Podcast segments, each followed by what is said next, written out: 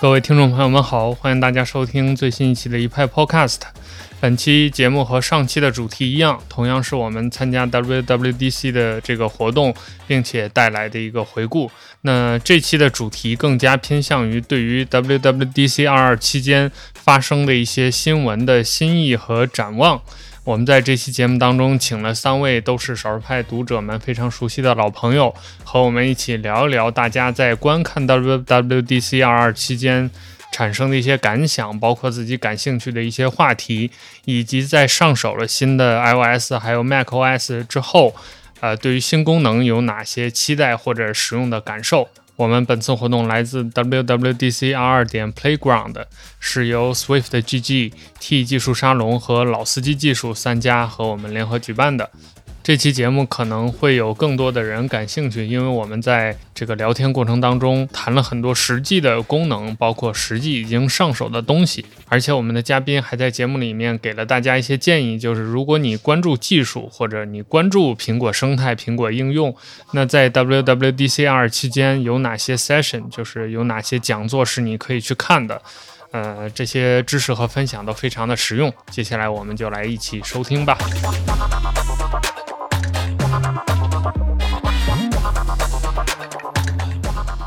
呃，Hello，各位直播的观众，大家好，我是少数派的 Platy，啊，非非常欢，非常感谢大家今天来参加，呃，我们和这个 SGG T 沙龙和老司机技术一起举办的 WDC 二二 Playground 系列活动的第四场。今天我们的主题是 WDC 二二心意与展望。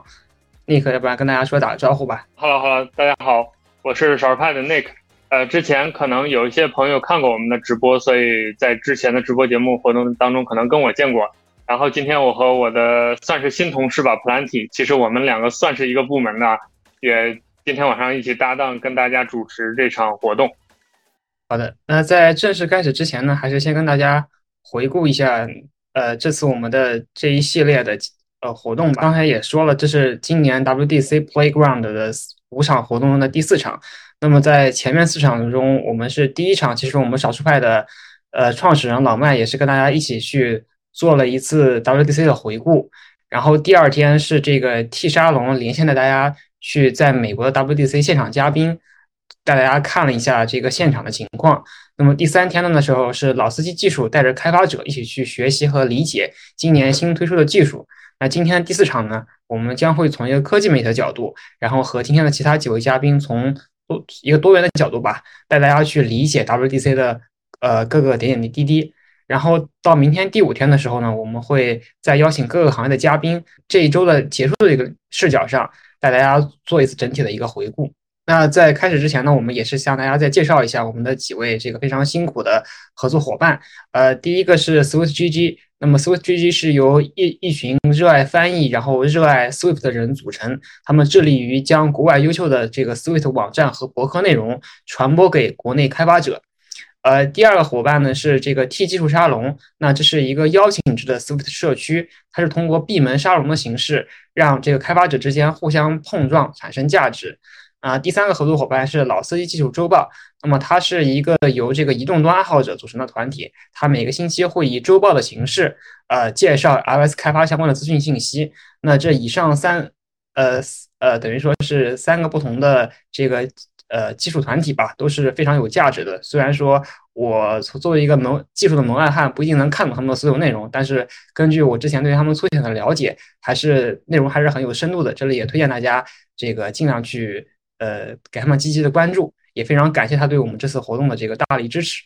好，那这前面就是做了很多铺垫啊，下面我们就正式来开始介绍今天的几位嘉宾。今天我们也是邀请了来自这个不同背景，然后这个具有非非常经验丰富经验的几位嘉宾。那其中有几位可能大家之前通过这个不同的渠道也是有一些这个熟悉的名字。那么这里我就给大家先依次介绍一下，后续我们会请嘉宾再自己给大家做介绍。首先第一位是这个呃是 J J。呃，那么他是一位 UI 设计师，也是这个设计类播客 Anyway 的主播。第二位呢是这个呃郑浩天，他是一位这个独立开发者。目前呢，呃之前的身份呢是还是这个学生，他也是非常牛。呃，三次这个参加 WDC 的奖学金的开发项目，然后三次都获得了这个呃奖项。等会我们也会请大家给大家介绍，给大家给大家介绍一下这个相关的获奖经验。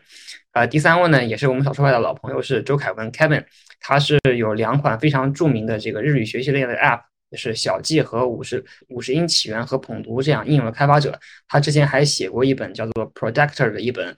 做产品从零到一的一本电子书。呃，稍后请他他来给大家介绍一下。好，下面那我们就按照这个顺序请请嘉宾分别跟大家打个招呼吧。首先从 JJ 开始。诶，大家好，这个我要说一句很传统的话，大家听得到吗？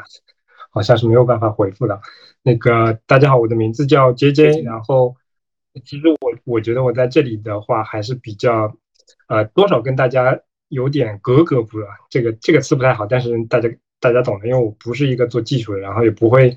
也也没有写过什么独立的开应用这样的一些开发，然后。呃，但我自己其实还是一个算是一个相关的技术领域的工作人员吧。我是做 UI 设计的，然后目前还是一个一线的做 UI 设计的设计师。然后呢，在业余的时间，可能出于兴趣爱好，也做了一个，也跟我的朋友利昂做了一档设计播客，名字叫 Anyway 点 FM。嗯，那差不多这就是这我的个人介绍。嗯，那下面我们请昊天给大家打个招呼吧。嗯，大家好，呃，我是张昊天。呃，然后我在上个月还是学生，就是我在之前是呃 CMU 在这个移动计算和物联网项目的这个研究生项目的学生，然后目前是刚刚毕业，准备下个月去呃科技公司工作这么一个状态。对，然后我在之前学生的生涯里面，然后有在做一些就是独立项目啊，或者说是学生奖学金挑战赛这种。啊，然后看屏幕，大家能看到屏幕上有三个，就是分别对应一八年、二零年和二二年的，呃，我的个人的获奖项目。呃，这个我觉得可以在后后期和大家详细的去聊一下，就是说，呃，我在学生就是挑战赛的一些经一些经验和，如果大家有兴趣了解更多关于这些项目，我也和大家乐于去分享。对。那么下面我们再请凯文给大家做下自我介绍吧。啊，大家好，我是凯文。呃，我现在是在青岛的一名独立开发者啊，在。屏幕上这三款作品就是啊，我比较有代表性的一个产品啊。嗯，最最后那本 Productor 呢，其实是比这两个产品都要早的一本书，当时记录了我在之前创业的过程当中做产品的一些经验和心得吧。然后后来呃，我就定居到青岛，然后全职去做这个独立开发者。第一款呢，就是中间的五十音起源啊，关于如何啊，这这个是源于我当时去日本玩，然后想要去学一些日语，然后觉得没有什么很好的选择，就是自己做了一个。然后第一款的这个捧读呢，是后来我去读一些日语的小说，然后觉得，呃，需要一款这样的产品能够去帮你去解析这个原著啊之类的，所以就做了这款。然后现在呢，就是在做呃第三款这个日语产品，等到呃做好了就可以和大家见面了。然后就这些，谢谢大家。那大家可以看到，我们今天其实嘉宾的这个身份背景也是非常呃多元的，然后其中既有这个设计方面的专业人士。然后也有这个有丰富开发经验的独立开发者，然后还有刚刚走出校门，但实际上已经是可以说是身怀绝技的这个学生朋友、学生开发者。然后我们这个，我跟 Nick 可能更多是作为这个从少数派，因为我们是少数派，其实是更多是做这个科技生活。相关这方面的内容，那么可能会更多会一些从普通用户的视角，然后或者说从科技科技爱好者的视角来跟大家分享一下我们观看 WDC 的一些想法跟心得吧。所以今天也是希望能够从不同的视角给大家一个比较全面的一个复盘。正好，其实今天呢也是 WDC 第第四天。如果关注大家比较关注这个 WDC 的进程的话，可以知道，其实相关的一些讲座跟活动，其实到今天基本上已经是接近尾声了。所以说，今天也是一个比较适合的节点，能够跟大家对这个 W WDC 的不管是内容也好，还是说形式也好，做一个整体的一个复盘跟梳理。所以希望今天能够大家给大家带来一些有用的信息。那接下来我们是简单去请大家，请几位嘉宾跟大家分享一下这个。关于预览版系统的一个上手跟初步印象吧。那这里刚刚才我们开场的时候，其实视频的时候也放了一个我们之前是什我们做的一个呃一个等于说是一个发布会的复盘视频吧。那跟大家先简单回顾一下。那么今年它其实呃就像往往年一样，也是发布了各个系统的新版本。那其中是包括这个 iOS 跟呃 iPad OS 的第十六版，然后还有这个 Mac OS 的这个呃 Ventura 的新版。那么它们各自可能是。呃，有一些比较有意思的一些新功能，那么正好是今天是第四天了，我们刚才私下问了嘉宾，也是有一些已经提前装过了。那么这里我们也是请各位嘉宾跟大家介绍一下自己一个上手的一个初步印象，跟自己各自喜欢的功能吧。那这这一轮我们先从昊天开始，要不然昊天先跟大家说一下自己的一些感兴趣的点呗。呃，我其实呃装了 iOS 和 iPadOS 的白卡，呃，然后目前的体验其实我觉得还挺新鲜的，因为首先今年的第一个主要的就是 Fastly 这种就是。它把这个锁屏的功能变变得更加的呃定制化了，就是大家可以从屏幕上看到，就是包括锁屏的字体啊，包括呃会有新添加的一些这种锁屏的壁纸。然后目前在用的一个是说可以自动的根据当前位置的天气去展示不同的图形在锁屏壁纸上。然后我个人觉得这功能还是蛮酷的。呃，然后接下来呢，就是除了锁屏的定制以外。呃，在 iPad OS 上面还有一个更大的更新，是一个新的窗口系统，叫做 Stage Manager。嗯，然后呃，Pad 可以啊，对，呃，然后这个新的呃 Stage Manager 呢，更可以和新的这个外接显示器的支持相结合起来。现在就是说，在 iPad OS 上面，如果接上外接显示器的话，实际上是可以完全当做一个类似于 macOS 的体验来使用的。然后每个窗口也都可是一个可以自由。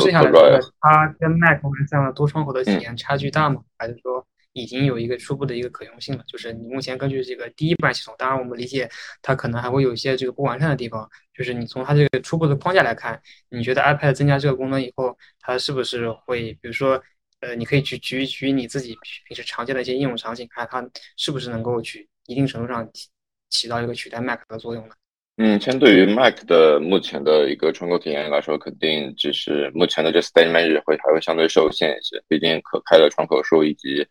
呃，或者说不接外接显示器的话，iPad 本身的一个屏幕尺寸的限制，都会让它显得比较鸡肋一些。但是，呃，在接上外接显示屏的情况下，我觉得它目前已经暂时可以替代，就是基础的一些日常的 macOS 的一些 Workflow 了，就是。比如说是邮件啊，或者说日常的网页浏览啊，甚至是一些基础的多窗口键拖拽，都会比以前的更加方便。这样，好的，呃，然后关于除了呃 Stage Manager 以外，就是在一些 Accessibility 的方面，然后也有一些新的更新。比如说，呃，目前屏幕上也可以看到，在最中央的这个 iPhone 的位置，会有一个说，呃，Live Caption，就是实时的一个对于语音的一个转文字的一个过程。然后这个其实，嗯，我。我觉得它不只限于 accessibility 的这个一个状态，它甚至在日常的一些日普通的呃日常应用中也会有很大的帮助。比如说，呃，在某些时候不方便开启呃扬声器的时候，实际上是可以通过这个方式直接将呃系统内置的 app 的声音的输出直接转为语音的，呃，直接转为文字输出，这个还是挺方便的。啊，当然还有一些其他的，比如说是像可以直接在手机上操控 Apple Watch 这一类的呃 accessibility 的更新，然后。觉得都会更加让整个系统的使用更加顺手一些，啊，然后接下来呢，还有一个是比较，所以我就问一下，就是你是已经试了这个 Live Caption 这个功能吗？就是目前试下来，感觉它的准确性怎么样？呃，我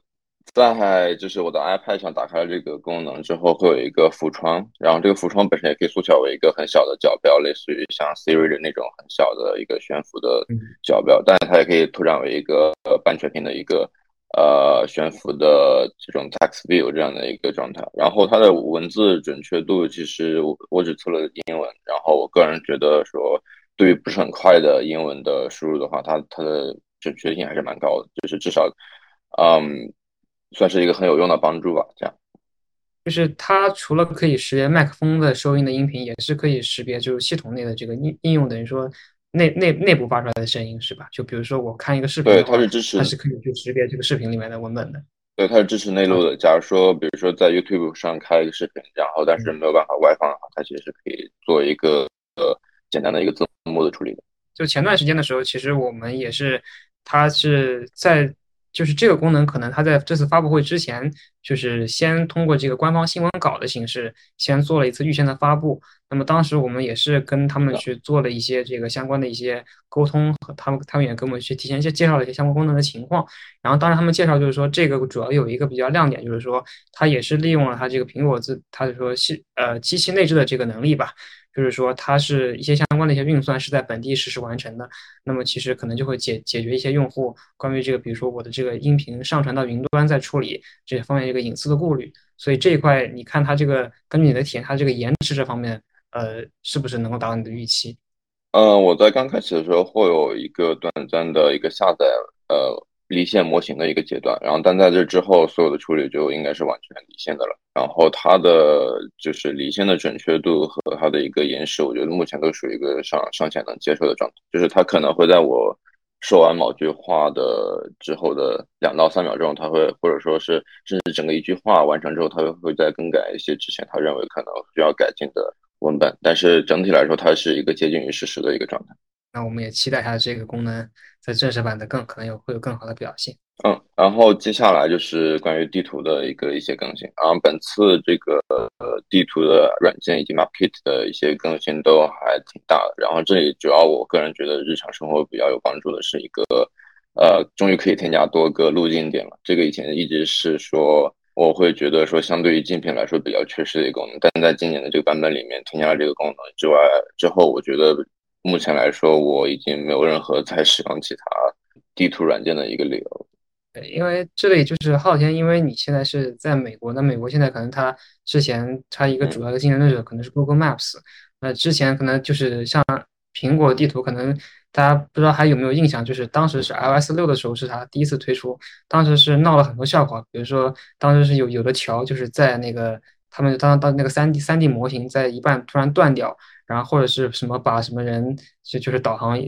导导导到那个什么水道或者说什么海里面去了，但反正这这两年来好像是通过苹果这个不懈的努力，不管是在这个功能性上，还是说它的这个地图准确性上，都有了很大的这个提高。那就是呃，从浩天从你角度来说，你觉得它现在至少比如说在美国的使用情况来看，跟 Google Maps 还有没有什么差距呢？或者说呃，促使你去更愿意去用这个苹果地图，而不是其他这个第三方地图？呃，可能最主要的吸引点在什么地方？啊，我觉得这个其实有挺多方面可以聊的，就是当然可能我我的体验也只限于说是在比如说在湾区，或者说在某个特定的一个，因为因为苹果地图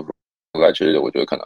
呃在特定的地区会更好一些，比如说湾区会有一些三维建筑啊，或者说更加定制化的一些内容在里面。但总体来说，首先就是地图的日常体验，我觉得已经很很够满足我，就是它目前不会有一些像刚发布之初的。iOS 六时代的一些问题了，然后可能我会更加偏向于它，就相对于 Google Map，我更偏向于它在地图上的样式的展示。啊，呃，Google Map 可能给我会有一种说它的展示更加的繁琐，就是可能你要花很多时间去辨别它的不同的 label、不同的这种标签、标注之类的。然后除此以外，还有一个就是说它和 CarPlay 的一个更紧密的一个结合，就是呃，在如果用 CarPlay 的话，它比如说。呃，开车要到转转到哪个道上面，它会有一个更大的一个更明显的提示，说总共目前的车道有几道，然后你要在第几道上。然后我觉得这个是一个可能是一个在苹果相对于 Google 在呃 HIG 上的一个更好的一个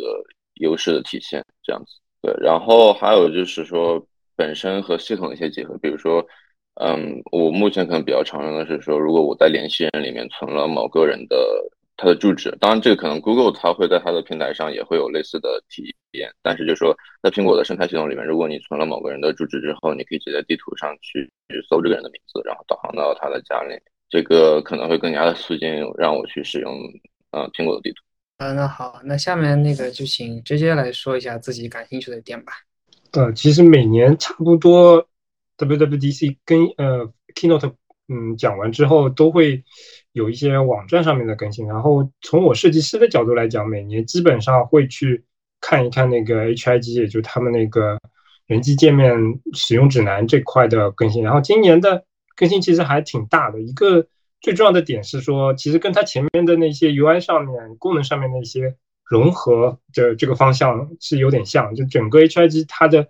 结构也会变成了更融合。我记得最早的时候，它是按照比如说，呃，WatchOS 啊、tvOS 啊、iOS 啊、macOS 来分开来放不同的内容。然后它现在的话，从组织结构上来说，会把所有的平台放到最后一个层级。就是说，比如说有 Button 这个这个控件，可能在不同的平台都有，那可能在这个页面当中会给你提示一下不同的平台是怎么样的。然后在它的一个导航上，其实也变得更清晰了一些。但是，其实我们很多。很多群友啊，包括其他一些设计师看完之后，其实也有一个感觉，就可能跟之前 Material Design 他们那个网站的那个风格或者说变化有点类似，就是它现在其实呃相对相对以前那种非常细节的那种东西来讲，现在变得更应该怎么讲？那个那个那个词应该叫什么？哲学，就是它会从设计方向以及甚至更大的层面上，比如说那个。现在大家都在追求的那种，呃，比如说 accessibility 啊，或者说更大的一些方面来跟大家提这些点。然后这些这些内容有可能有好的地方，好的地方就是它可以给你一个更更深层次的一个指导。但是一个不好的地方就可能在一些更偏细节的地方，反而没有办法讲的特别的好。当然，我觉得也是因为这个东西是它是在不停的迭代、不停的完善，很多它自己的 app 可能现在也没有在。完全确定的状态，比如说像去年那个 Safari 从最早那个 WWDC 发布时候到最终最终那个正式版出来的时候，整个 UI 整个体验其实是迭代了好多版本，然后变化了好多。那这个过程当中，我相信他们自己的 HIG 也是有这样的一个过程，可能是需要一点时间来大家让大家能够慢慢感受到他们的一些一些比较好的地方吧。嗯，所以总结起来，就是今年它主要的变化其实就是可能是把各个平台。就整合在了一起，然后更多去强调各个平台的共性，然后把他们的这个差异度可能是放在一个细细更细节层面来介绍。那就是我可不可以就代表观众去问一个问题，就是假如我不是设计专业人员，那我可能那么这样 HIG 对我来说，作为一个普通的爱好者或者说苹果的用户来说，有没有看的价值？如果有的话，那么你建议我们会先看哪个章章节可能会第一更易懂，第二也会更有意思、更有实用价值呢？其实老师，我觉得对于普通爱好者来说，或者说对于普通使用者来说，它还是有一些意义的。当然，它后面一些非常细节的，比如说不同的控件，它应该怎么去做，怎么去实现，这种这种细节你可能完全不用去看。但是对于整个平台，它的一个接下来更新的方向，包括它接下来发力的方向，其实你是可以从这个 H R G。里面能够找到一些端倪，比如说前面说的那个融合，比如说它现在对于不同人群的这种适应，然后甚至包括它一些技术细节，就举个例子，比如讲他们。这个网站本来是不支持 Dark Mode，像现在整个苹果的生态都是需要有 Dark Mode。那这个网站它它有自己实现 Dark Mode 的方式，甚至它里面的内容好像现在是会跟着你变成 Dark Mode 之后，它的图都会变不一样。就是这些这些应应该说这是一个 HIG 应该是他们所有的开发者网站里面最能体现他们设计师的一些品味、设计师的一些呃指导方向，甚至包括技术实现的一个一个一个平台吧。所以说，比如说一开始的第一个章节，呃，简介的那些章节，或者说一些一些介绍这些东西的一个。不同平台的一些差别的一些部分，其实还是可以去关注一下的。呃，这个其实我们之前我们少少数派其实之前也是会做一些相关以这个 HIG 为素材的文章。那其实我们作为这个不是专业人士来说，其实当时每次做这种设计类的文章，其实每次在收集素材阶段，也都是会把这个 HIG 作为这个第一手的资料来源。那么我们也是就是建议这观众，如果是有兴趣的话，不妨去这个苹果的这个。Design 的这个官网上去看一下它这个相关的文档，那么其实就相信，其实你不是从业人员，其实也像直接说的那样，会有很多一些可能意料之外的一些启发吧。包括如果是因为像苹果，它其实一直是以这个界面设计的细节见长的，那它这这方面具体是有什么样的这个思路？或者说他们是有什么样的一些原则？其实从这份文档里面都是可以看到很多，也是这里是非常感谢这些能够提出来这个点，然后也建议大家不妨有空的时候去看一看。那下面我们请凯文来介绍一下你对今年新系统有什么感兴趣的地方吧。今年的话，我觉得呃，首先最吸引我的是 iOS 十六上的 Lock Screen Widget 啊，我觉得这个呃改变是特别大的，就是你不需要再打开你的手机，你就可以在你的锁屏上看到一些。啊，第三方 App 的实时通知，这一点其实，在之前的 iOS 上是非常缺失的，尤其是比如你打车的时候，你是没办法去说直接获取这个信息的。那从这一角度来上来说的话，你以后的外卖的送达的这个进度了，包括你其他一些特定任务的进度，都可以在锁屏上看。这一点，我觉得在接下来对用户的这个整体的使用体验的改变是会非常大的。然后第二点是 iPad 十六上的这个 iPad OS 十六的 External Display，就是外接。显示屏，我自己的判断是，这是 iPad 是否能成为生产力产品的一个呃转折点啊。有了这个之后，其实开发者才真正有动力说我去给你 iPad 去做这样的生产力产品。在之前，大家开发者来讲，就是大家有一种巧妇难为无米之炊的感觉，对吧？你 iPad 屏幕就这么小，我去搞这个东西，我自己就开发者自己每天我也不可能盯着个小屏幕低着头去看。首先，其实开发者自己要能用，呃，第一个很重要的一点。啊，这个接下来大家可以都可以期待，就是大家愿意去做这件事情。而且这一点还体现了另外一个很有趣的事情，就是苹果的思路不是说是把 macOS 带到 iPad 上，因为呃，大家用过 Surface 都知道，这其实会带来一些很很很奇怪的这种 mix 的问题，就是你既 PC 上不舒服，这这个触摸屏上也不舒服，两边到底该怎么取舍的问题。然后现在这个做法就是说，那我就是重新去设计，到底一个既适合触摸屏又适合 PC 的这么一个系统该怎么去做，就像苹果做 Swift UI 的思路一样，我去重新的 ground up 开始去设计，这一点很重要。然后第三个是这一点是呃，目前大家不太用到，但是开发者特别会喜欢的，就是 Swift plug 啊，Swift package plugin 啊，这个是开发流程上的一个巨大改变。就以前这这个特性引入之后呢，就是开发者可以介入到你的这个程序编译的，就是你可以用第三方的一些插件来改变你程序编译的这些过程，甚至来生成代码之类的。这一步也会给这个以后大家的编码的这个生产力和体验的提升带来很大的改变。主要是这三点。那，也非常感谢这个凯文的分享。那最后我们请尼克来介介绍一下你感兴趣的点呗。嗯，好的。呃，因为我是比较偏普通用户向的，所以从 WWDC 开幕式那天晚上我就看了我们那个现场直播的开幕式，然后我就发现有一个点蛮有意思的，就是我们现在荧幕上看到的这个家庭共享的这样一个功能。呃，我之前还大概了解了一下这个功能。其实一开始它在公布这个的时候，大家会觉得它和我们之前的功能是差不多的，因为家庭共享很早就有了。我记得自从有 iCloud 没多久就有了这个功能，而且我之前也跟我的家人朋友也试过这个功能。呃，但是因为当时只是一个很简单的，就是纯相当于一个照片共享，所以玩起来没多大意思，就没有再玩。呃，那今年 iCloud 有一个增强的这个家庭相册的能力，就是它可以基于时间来。呃，固定的共享一些呃内容，比如说我们从明天开始去爬山，爬到周日。那在这期间，我和我家庭成员或者和我朋友的照片，我可以指定一些人。呃，那在这期间我们拍的照片都是共享的。那这样这个功能其实就有具体的场景意义了，所以它用起来就比较灵活了。比如说最实际的场景就是苹果在发布会上举的那个例子，就是我和我的家人同时出游。那在这个期间，我们可能。不想把重复的这些场景的照片相互用 AirDrop 这样传来传去很麻烦，那我们干脆就开一个共享相册。那在这期间，我们呃觉得有意思的照片都大家一起默认拍到这个相册里，然后回家再整理。那在这个基础上，呃更有意思的一个功能就是家庭成员可以共享一些照片的滤镜还有编辑。我觉得这个是蛮好玩的，就是。按现在的这个已经开放的这些消息来看，这个功能是可以实现，比如说编辑的同步。就假设像苹果举了一个例子，就是如果你们家有一个特别会修图的那个人，那在家庭相册里修图的任务就可以交给他，然后其他人就坐等他把图修好，让大家看成品。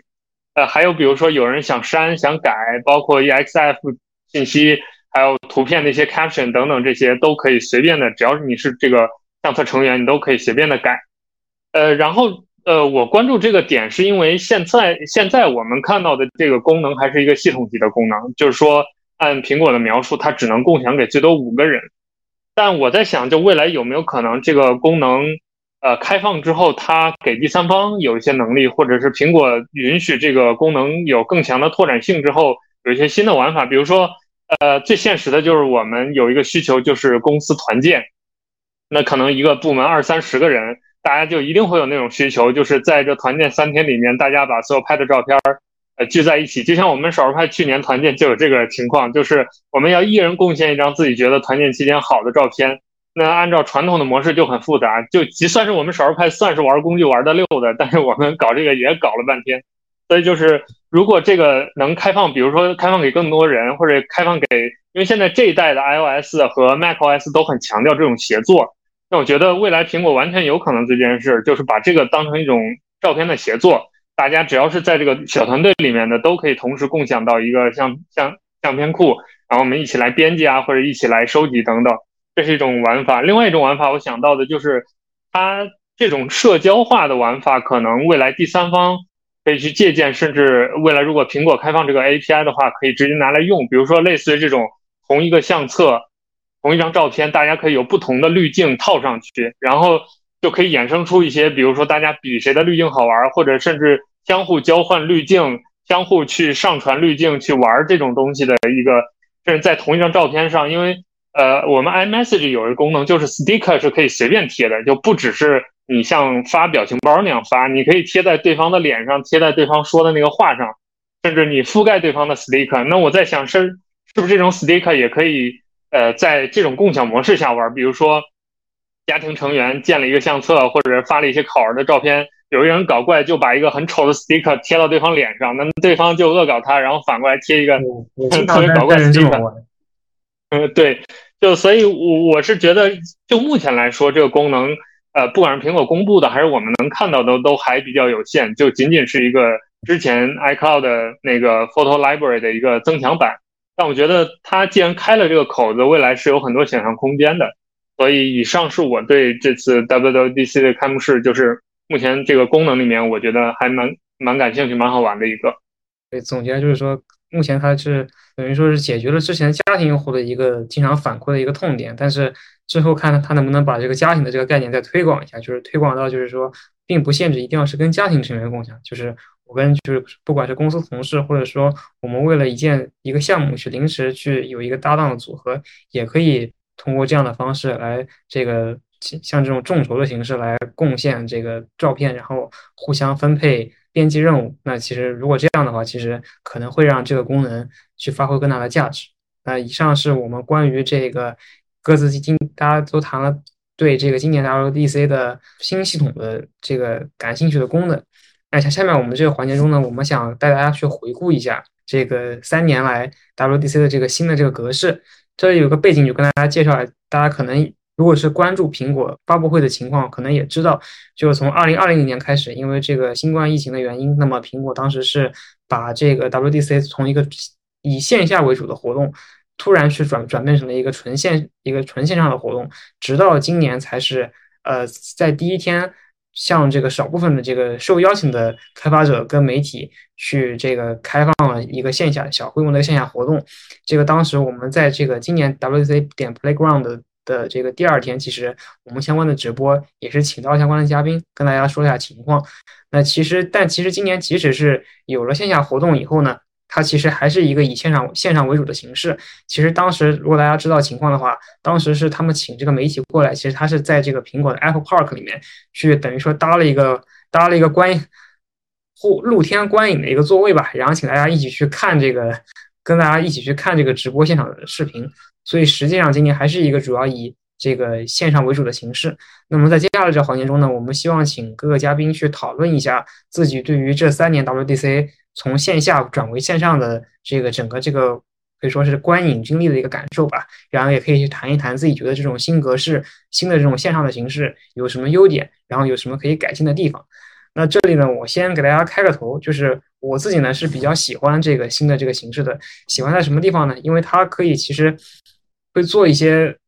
改为线上以后，虽然说少了一些这个现场临时发挥的一些惊喜感，但其实呢，它其实是可以提供更多这个可玩的一些空间。比如说这两年，大家可以看到苹果在这个 Keynote 里面，它会经常往去玩一些梗，还会经常去搞一些类似于那种电影的一些元素。比如说我这些现在这个画面打的是今年我觉得是两个两个算是名场面吧，就是这个这就像这个这个老哥，他是这个 Craig Federighi，他是这个苹果负责这个软件的高级副总裁。他其实，呃，从早年是他。第一次 W 在 WDC 上亮相是在呃，大概是在二零一零年的时候，当时是当时还是还是一个非常深色、一个一个非常青涩的一个程序员的形象。当时就是大家有人把他的视频挖出来，他当时给大家去演示那个 macOS Ten 的操作的时候，他握 Magic Mouse 的手都一直一直在抖。就是大家可以去翻当时的视频的话，是一个非常这个不善言辞的一个形象，但是。他后来就是越来越变成这种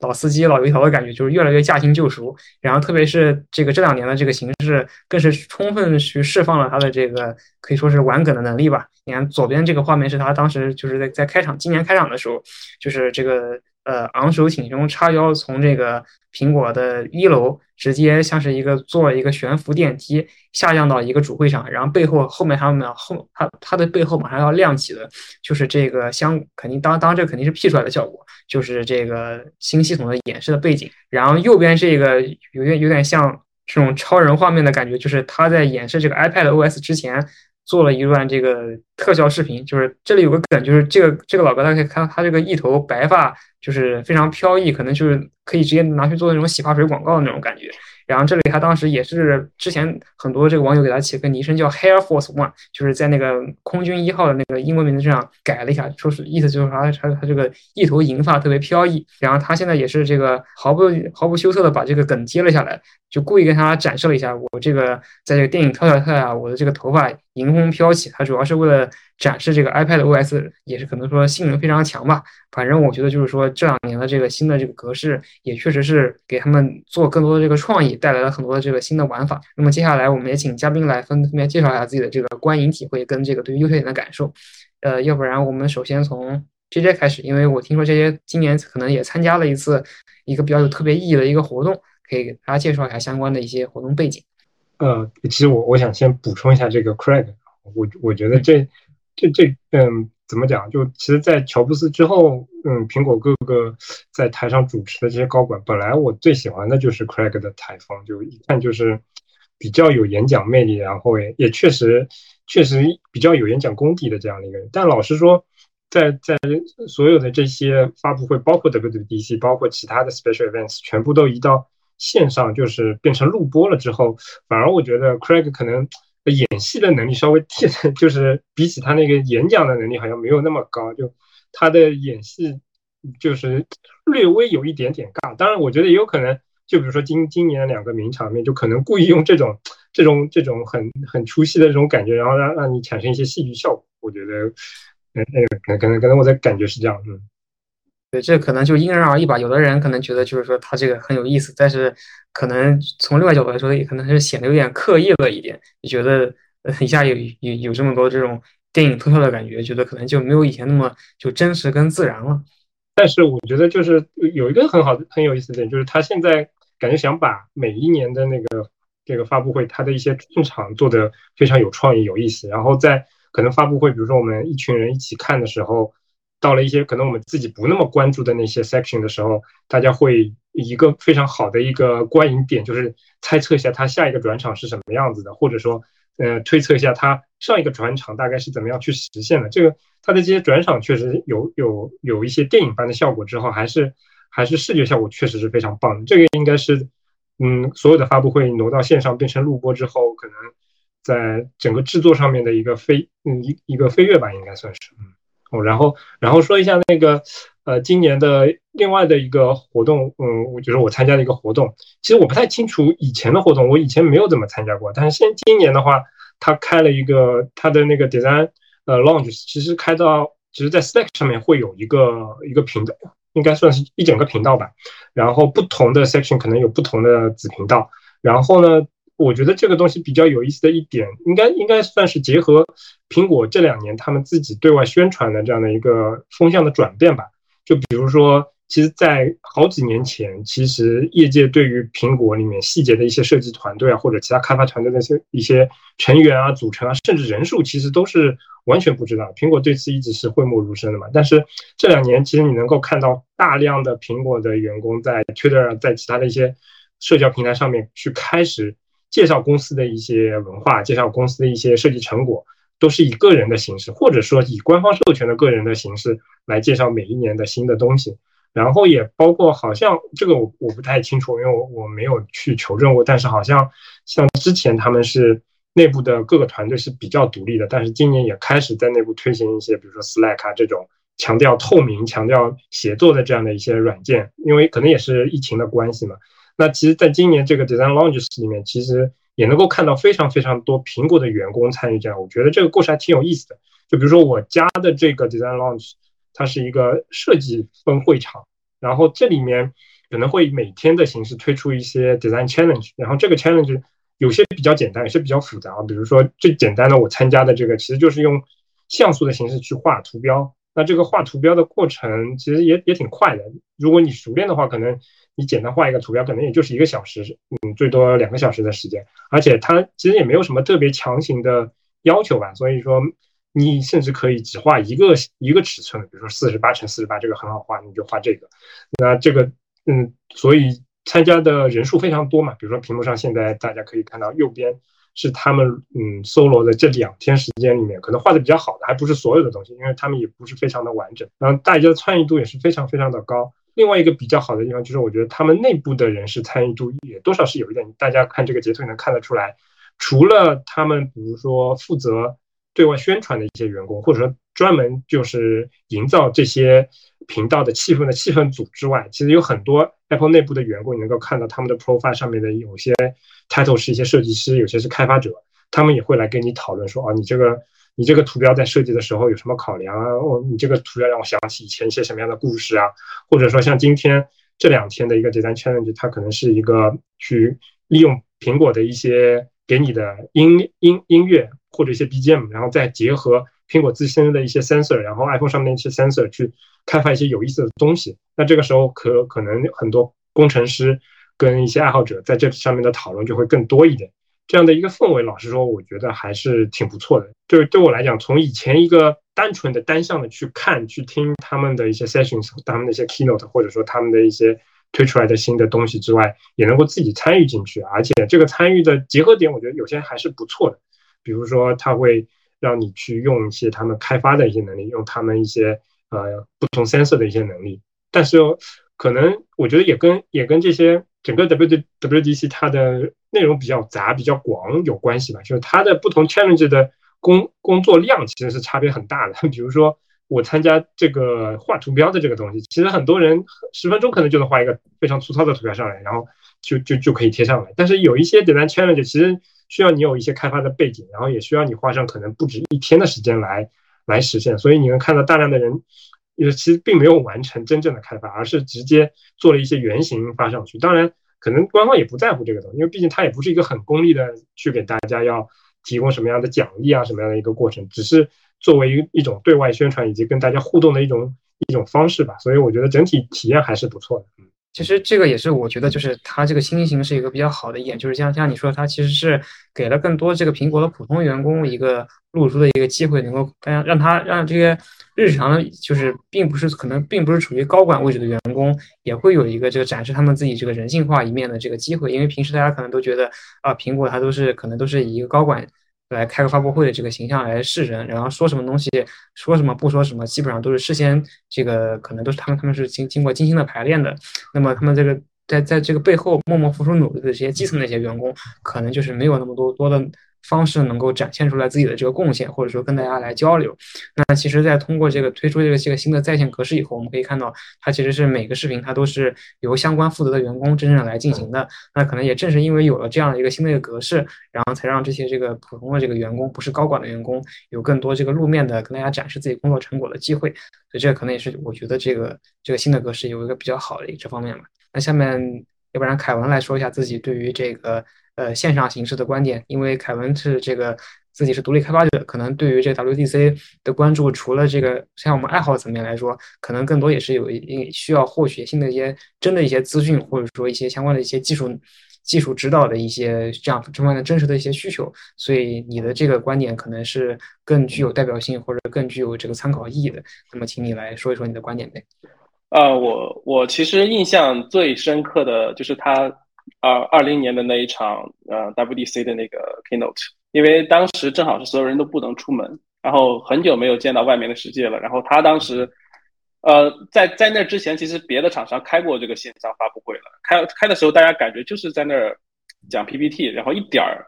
就是很尴尬，没有那种快乐的氛围，很压抑。然后等到呃 iPod 开始的时候，那一年它的整个转场，整个所有的氛围，你就突然就觉得它给你的。生活带来的那种啪的有一扇光的那种感觉，那那那一年开的特看的特别开心。然后，但是从线上开始，我唯一觉得呃有一点点不足的，就是说它的那个呃之前每一场 session 它都是有一个 keynote 一个 PPT 可以很简单的，你可以导出成 PDF，然后你可以很方便的去回顾去看。然后现在这个东西好像我。找不到这个东西了，这有他他加了新加了所有的整段的这个字幕，就是你可以你可以看到他所有说的这个东西，可以快速的检索。但是如果你想要去分享那个，但他没有 keynote，因为他也不播 keynote 了，对吧？他就是呃呃几个就是负责人负责这个项目 team 的成员开始在讲，信息密度稍微有一点点下降了。然后除此之外，我觉得苹果它发挥了一贯的一个特点，就是它。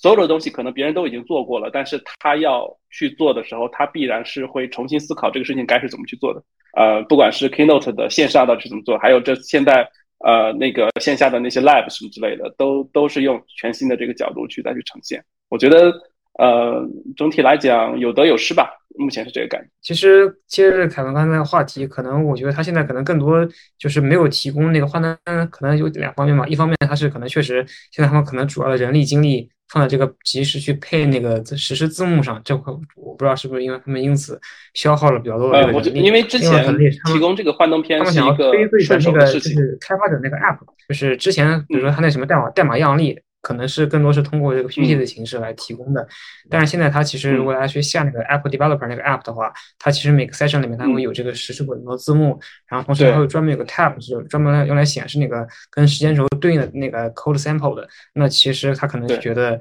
也是想想通过这种形式来变相的促进大家去更更多去用那个 App，也确实像像你说的那样子。因为之前它这个 PDF 的那个文档 PPT 其实是就是不管是我们写文章也好，还是你像作为开发者来。还好也也是一个非常重要的一个一个参考资料，特别是前两年像苹果那个文档做的不是特别好的时候，可能像这种呃 WDC 上上的一个东西，是你能够看到关于某一个技术或者框架一个唯一一个官方官方名义出的一个正式的一个资料，所以这个也确实是一个比较值得注意的一个变。那下面昊天来分享一下呗。呃，关于刚刚 Patty 和 Kevin 提到的那个，就是说 Keynote 现在消失的一个问题，我觉得我还有一个看法，可能说那个原因是目前的这些视频都更加就可以说更加精致了，就是他们的剪辑包括专场啊，都会有更多的精力在上面，所以可能因为这个原因，它的这个 Keynote 本身并没有完整的覆盖到整个视频的一些内容，所以可能也也有这个原因的话。导致了 Keynote 这个目前的这么一个媒介的消失吧。然后呃，我个人来说，就是首先，呃，在往届的话，这个即使是在线下的时候，每个 session 仍然是有线上的视频在留存的。但是，因为本次是相当于是。这三年都是在一种相对的可以提前准备的状态，所以可以明显的感受到他们的每一个视频都会做的更加的准备的更加充分，然后转场会更加顺滑，包括呃每个 engineer 他们所的这个背景呃也更加多样，就以往是在就是固定的一个类似于讲堂一样的地方，但现在可以看到每个。呃，工程师他们都会，甚至可能会在里面塞一些彩蛋一样，比如说，呃，我今年看到有些 session 里面，他们会把一些他们自己喜欢的，比如说像游戏机啊，或者说一些做音乐的，像 OP One 这样的一个呃设备放入到他们的这个背景里面，就是可能会更加凸显一些开发者或者是工程师个人的一些呃趣味这样。然后因为是提前准备的原因，所以我觉得它的字幕，包括它的 transcript 以及它一些呃实例代码的准备也会更加充分，就不会出现说以往可能会。人工转译会出现一些 typo 的情况，对，但就是包括哦，线上还会有另外一个成分，刚才这个姐姐也说，就是说会有一些 design challenge，然后包括呃一些就是其他的这种线上呃可以拉近，就是说因为现在是疫还是仍然是在疫情的状态下，就是可以拉近说开发者和苹果员工的一个互相交流的一个状态，对，然后关于线下的话说，可能会有人会觉得说线下会。啊，仍然是有一个发布现发布会现场的一个感受嘛，就是毕竟呃，在以往的话，学生开发者是拿到奖学金之后是可以受邀要参加苹果呃线下的发布会的，那个门票本身还是有一定的价值在里面的。呃，这个当然仍然我觉得仍然是一个很成立的一个论点，因为呃，作为线下你可以见到很多其他的就是同样是学生开发者，你甚至可以去合影。对，虽然说我三年来说没有没有一次是成功的和。呃，高管去合影这样，当然就是说啊，包括刚包括 Craig，其实还有一个很小的译文，就是说我虽然没有啊亲自见到他，但是我实际上在去年苹果的实习里面，我是有和他在 Moto 的一个，就我有在演示项目给他，然后他其实给我的感觉和他在发布会上还蛮不一样的，他在嗯工作状态其实还是挺严肃的，就不太不是像他在这种发布会上是一个非常。Playful 非常就是说有戏剧效果的这么一个一个这种状态，对。然后我觉得目前来说的话，我仍然觉得是线上的这种功能会会大于线下的一个状态，就是它不仅让更多的人接触到了呃 session 的内容，并且它也通过更好的呃这种视频制作啊，或者说是更好的充分的准备，来让每个人都有足够的这种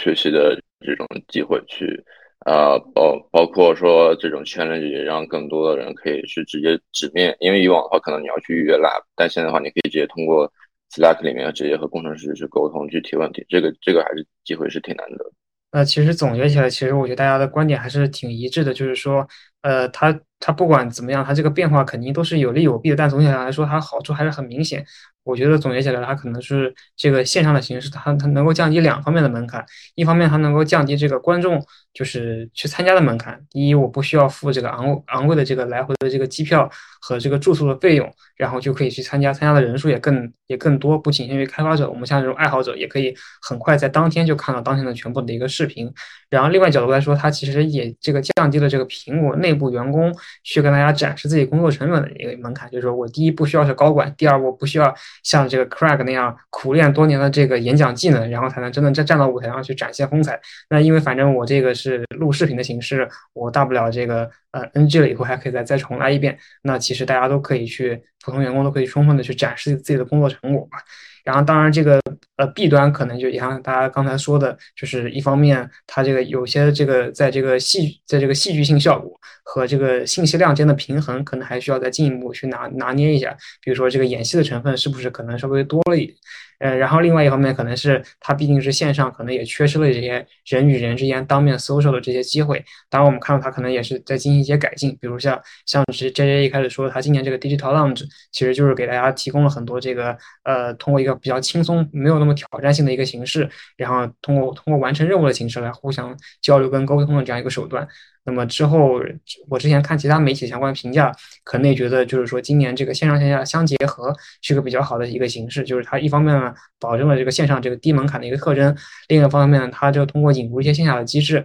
能够可以让这个呃，像更多的这个媒体机构吧，或者作为一种奖励的形式开放。比如说日后可能，比如说也许明年它会在再像嗯。这个浩源刚才说的那样，去邀请一些学生奖学金项目的开发者，去作为这个线下活动的受邀方，去参加他们这个园区。其实我当时看报道，好像也是说，他们其实内部的员工也是非常愿意、非常高兴，能够有一个机会向他们这个外部的人来展示他们自己不不管是这个装修内部的这个呃工作场所的这样一个成果，给大家。因为平时像 Apple Park 可能都是像那种呃一个禁区。呃，都很神秘的感觉，这个也是难得的一个开放的机会，所以也许我们之后会看到这个基于这个线上线下混合的形式，再进一步的做一个精致的档，也希望能够看到这个 WDC 之后能够有一个更完善的一个形式吧。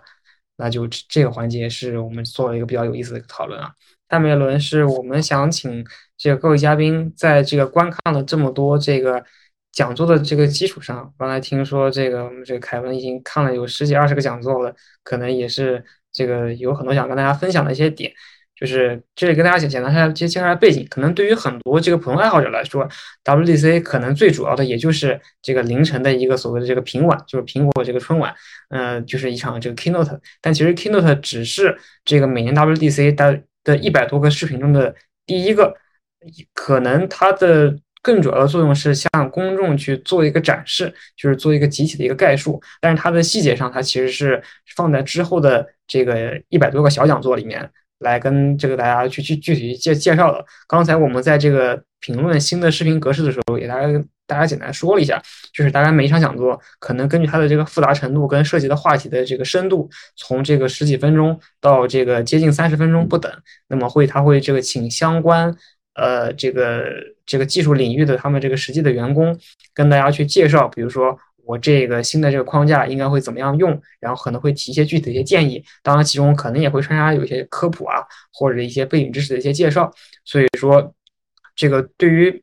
大多数人来说，可能看一个 keynote，可能凑个热闹就完了。但是其实真正的精华、真正的干货，其实是在后面这一百多个小讲座里面。所以这边也是我们也是希望大家能够通过我们这个分享吧，就是更多的去关注这个平时可能不一定会注意到的这个 WC 真正的精华所在。所以这个我们在底下，在这张幻灯片底下，我们也也说了，我们到时候。等会在嘉宾分享的时候呢，都都会大家说每一个讲座的编号是什么，大家把这个编号去填到这个 URL 固定的格式里面去，就可以直接去跳转到这个相关的讲座去看。每个讲座其实都很短，可能也就是十几二十分钟，但是也许看下来就是一个非常有意思的一个体验。那接下来我们要不然呃先请凯文跟大家介绍一下自己感兴趣的几个讲座吧。啊，我今天啊，我最近在看 session，其实还想先插一个题外话，就是。呃，看了越多之后，你会发现苹果它的团队多样化其实特别的明显，就是每个 session 你会有一些你意想不到的这种呃员工的个人风格会体现出来。呃，如果有兴趣的话，可以去可以去看一看。就是很多时候大家都很讶异，就是为什么苹果它的很多产品它的考虑的细节特别的多，它的适用性特别的强，就是因为他们团队的这个呃本身的多样化其实就是非常丰富的。然后呃，第一个我想去介绍的是一是这个叫 Push to Talk 的新的 framework。呃，这个也是因为这个大家应该都用过微信的这个。呃，直接的这个 Talkbox 的功能，然后呃，在之前我也开发一款产品叫小电台，也是呃通过这种用户呃按住，然后发语音，然后发出去。呃，当时我遇到了一个很大的一个痛点，就是说呃如何让用户能够实时呃最快的收到这个消息，然后又能够快速呃去回复的这个问题。因为呃苹果众所周知，它的多任务它的后台其实都是管的非常严格的，你是没有这个呃你是很难去实现这一点的。然后现在呢，官方它提供了这个 Push to Talk，在之前的 Apple Watch 上其实出现过一个 Walkie Talkie 的一个功能，但是很遗憾，我们中国用户是没办法使用这个功能的。现在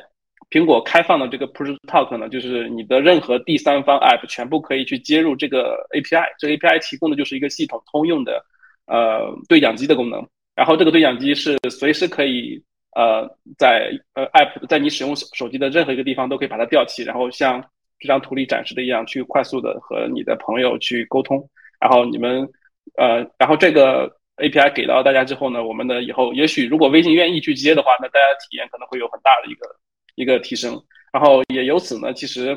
嗯，他把这个使用的整个路径就是不再让你去必须打开 App 了，你在任何地方都可以用，所以说这一类的产品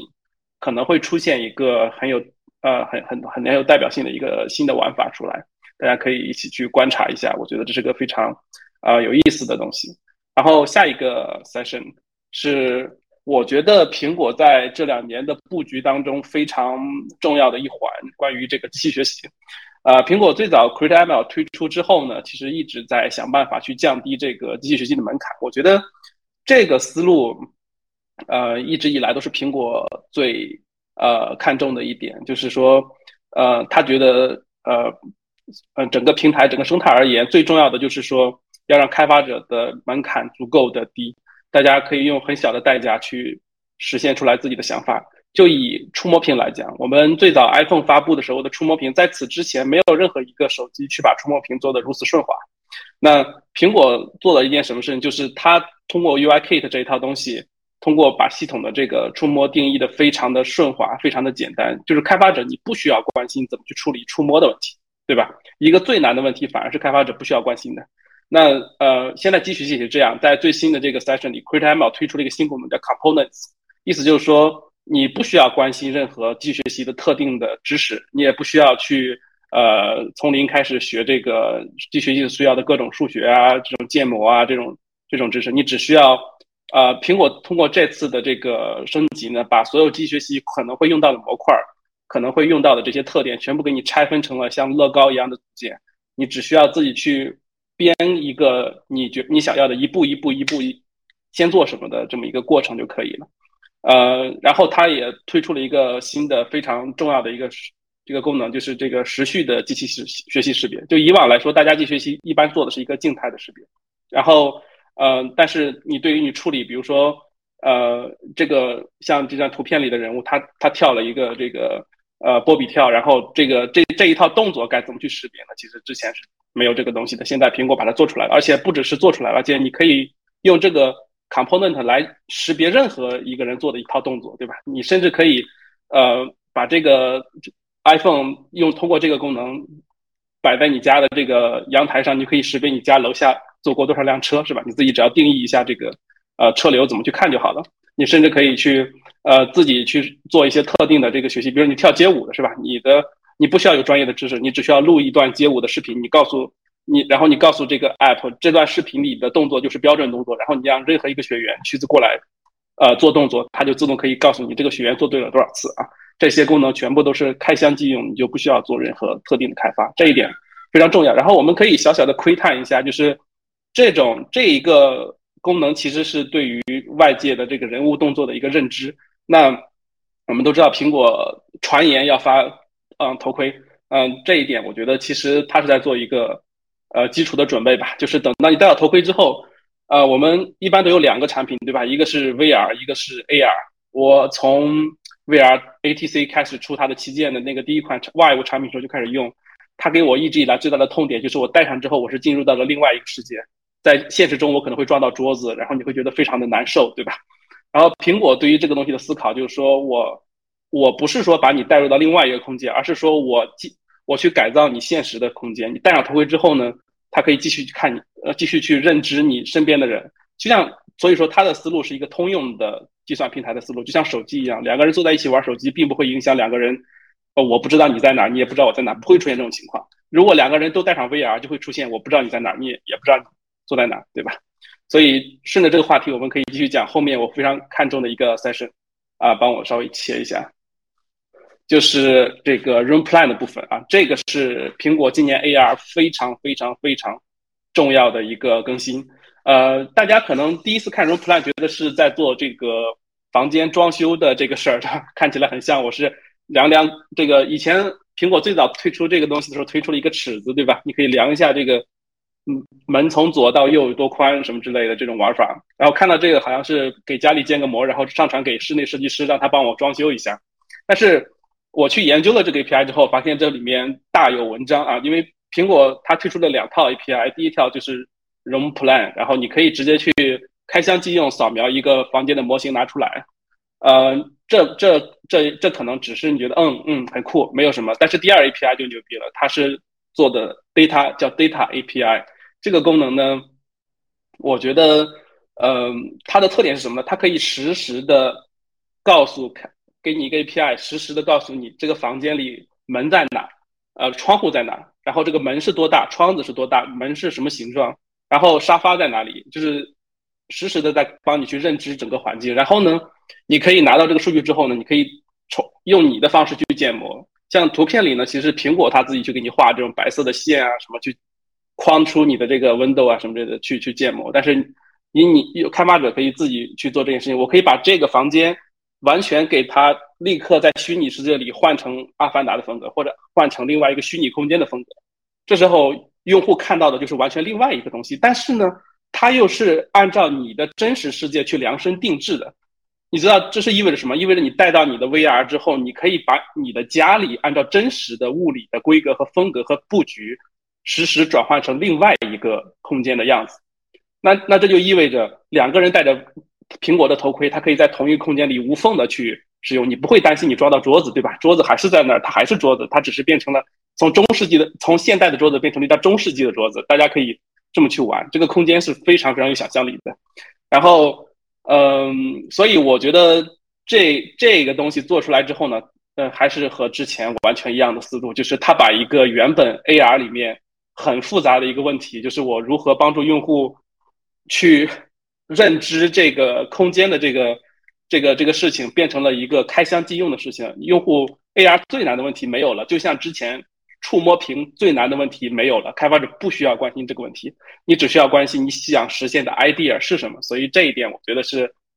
非常非常非常牛的。呃。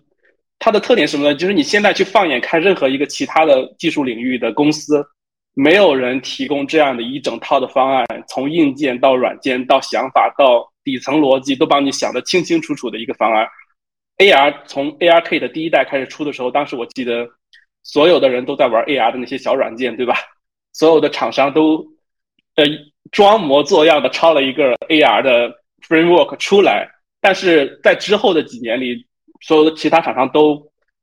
呃，忘记了这个事情，就是假装自己 这个事情好像没做过一样。甚至我我印象最深刻的就是 Google，我非常想吐槽 Google，因为我用了它的 AR 的框那个框架去去用到我的软件里了，去做一些 3D 的事情。结果第三年的时候，他竟然把这个框架给结束开发了，就是我不搞了。所以很有趣的事情是，今年等到苹果这个事情做完之后，我们会回来看看 Google 会不会去。去赶紧把这个东西再打开，说我要接着去做这个东西。就大家都在等这个苹果去给大家展现接下来该做什么。呃，好，大概就是这三个，我觉得是大家最需要去，就是这三个啊，这三个第一个其实是，你们可以呃简单的看一下就不管了。但是这这两个 create m create ml 的 components 和这个 Room Plan 这两个 API 其实是相辅相成的，就是帮帮开发者去解决你在 AR 时代，在苹果接下来的头盔时代所需要解决的所有问题。然后大概是这样。呃，听起来反正它既然是便利的开发者，其实相相应的，也就是从我们最终用户角度来说，也也许就能更快的看到一些相关一些更有趣的玩法来落地。特别是我刚刚看到就是那个那个波比跳那个场景，感觉跟最近这个全民在家，呃，跟着这个明星去做体操的这个场景还是很很有契合度的。然后这个后后面这个场景可能也是跟这两年呃。新兴起的一些相关关关于这个虚拟现实相关的一些新的应用场景，也是这个很有相关性。但只不过感觉就是说，苹果它的它的这个介介绍的时候，它会比较低调一点，它不会说非常激动去跟你说啊，我们做出来一个功能，你一定要赶紧去实现这个功能。而它它感觉是有有种有种隐晦的那种感觉，就是我间接的告诉你，它仿佛实现，仿佛一直在隐喻这个事情。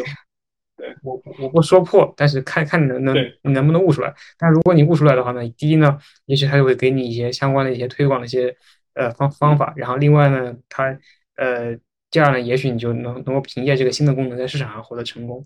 呃，然后那个我刚才看就是昊天好像也想分享这个关于 Room Plan 的相关内容，不知道在凯文基础上有没有相关的补充呢？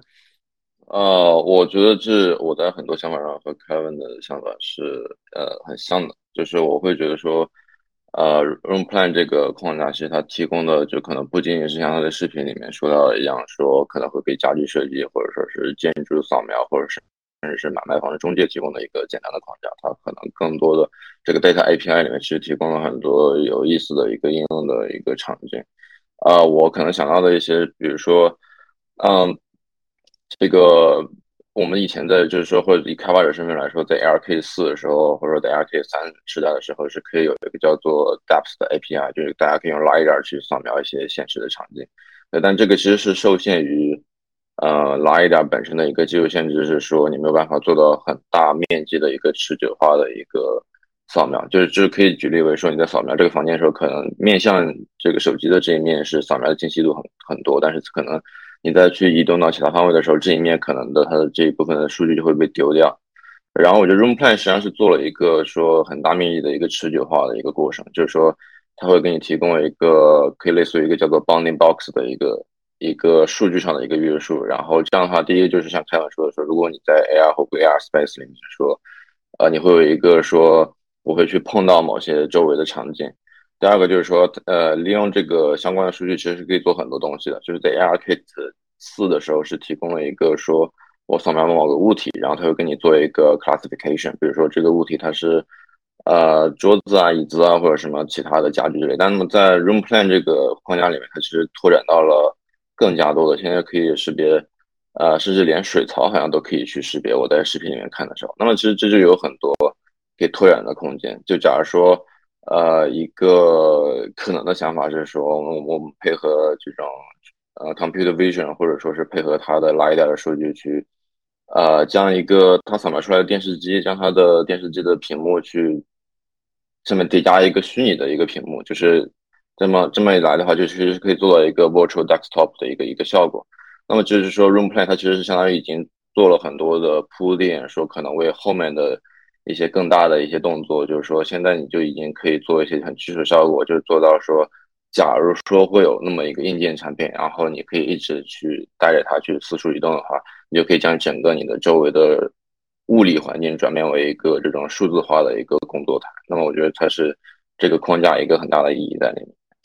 对，其实感觉然后刚是关于力量的优势也是结合了起来，因为。它确实也是，嗯，也是利用它之前在这个摄像头方面的一些积累，然后同时也也是利用了这个 iPhone 这个随随就是一直都放在裤兜里面，随时可以掏出来用的这样一个一个优势。对，就甚至可可能说后面可能会和 HomeKit 之类的，就假如说某个家居或者某个灯，它如果本身会和会接入了呃 Ultra Wideband 这种这种可以说类似 AirTag 这种定位的一个功能啊，那么其实你甚至可以在 AR 里面去。去给你的家具去开关灯啊，或者是开关门之类的。当然，这只是一种猜测而已，但就说这也是一个开发者可以去研究的一个方向，这样子。对，然后这是关于呃 Room Plan 的框架。然后我第二个想介绍的这个 session 是关于就是这个幺幺零五二，就是 What's New in Swift UI。然后这个 session 本身是一个相对比较偏开发者的，因为它是在介绍 Swift UI 的每个框架。那么 Swift UI 其实在这几年，我觉得是呃，或者至少是 WDC 奖学金提交里面大家默认用的一个 UI 框架。因为首先，相对 UIKit 或者 AppKit 来说，它是一个更加新手友好的一个框架。那么很多学生可能刚接触到呃 Swift 开发、iOS 开发，或者说是嗯，这种接触到整个 UI 编程这么一个概念的时候，其实 Swift UI 是一个非常好的一个选择。包括他们所用的这种硬件产品，包括像是用 iPad 去编程，那 Swift UI 其实也是一个非常可以很直观的去预览他们的所写的代码会是会是什么样子。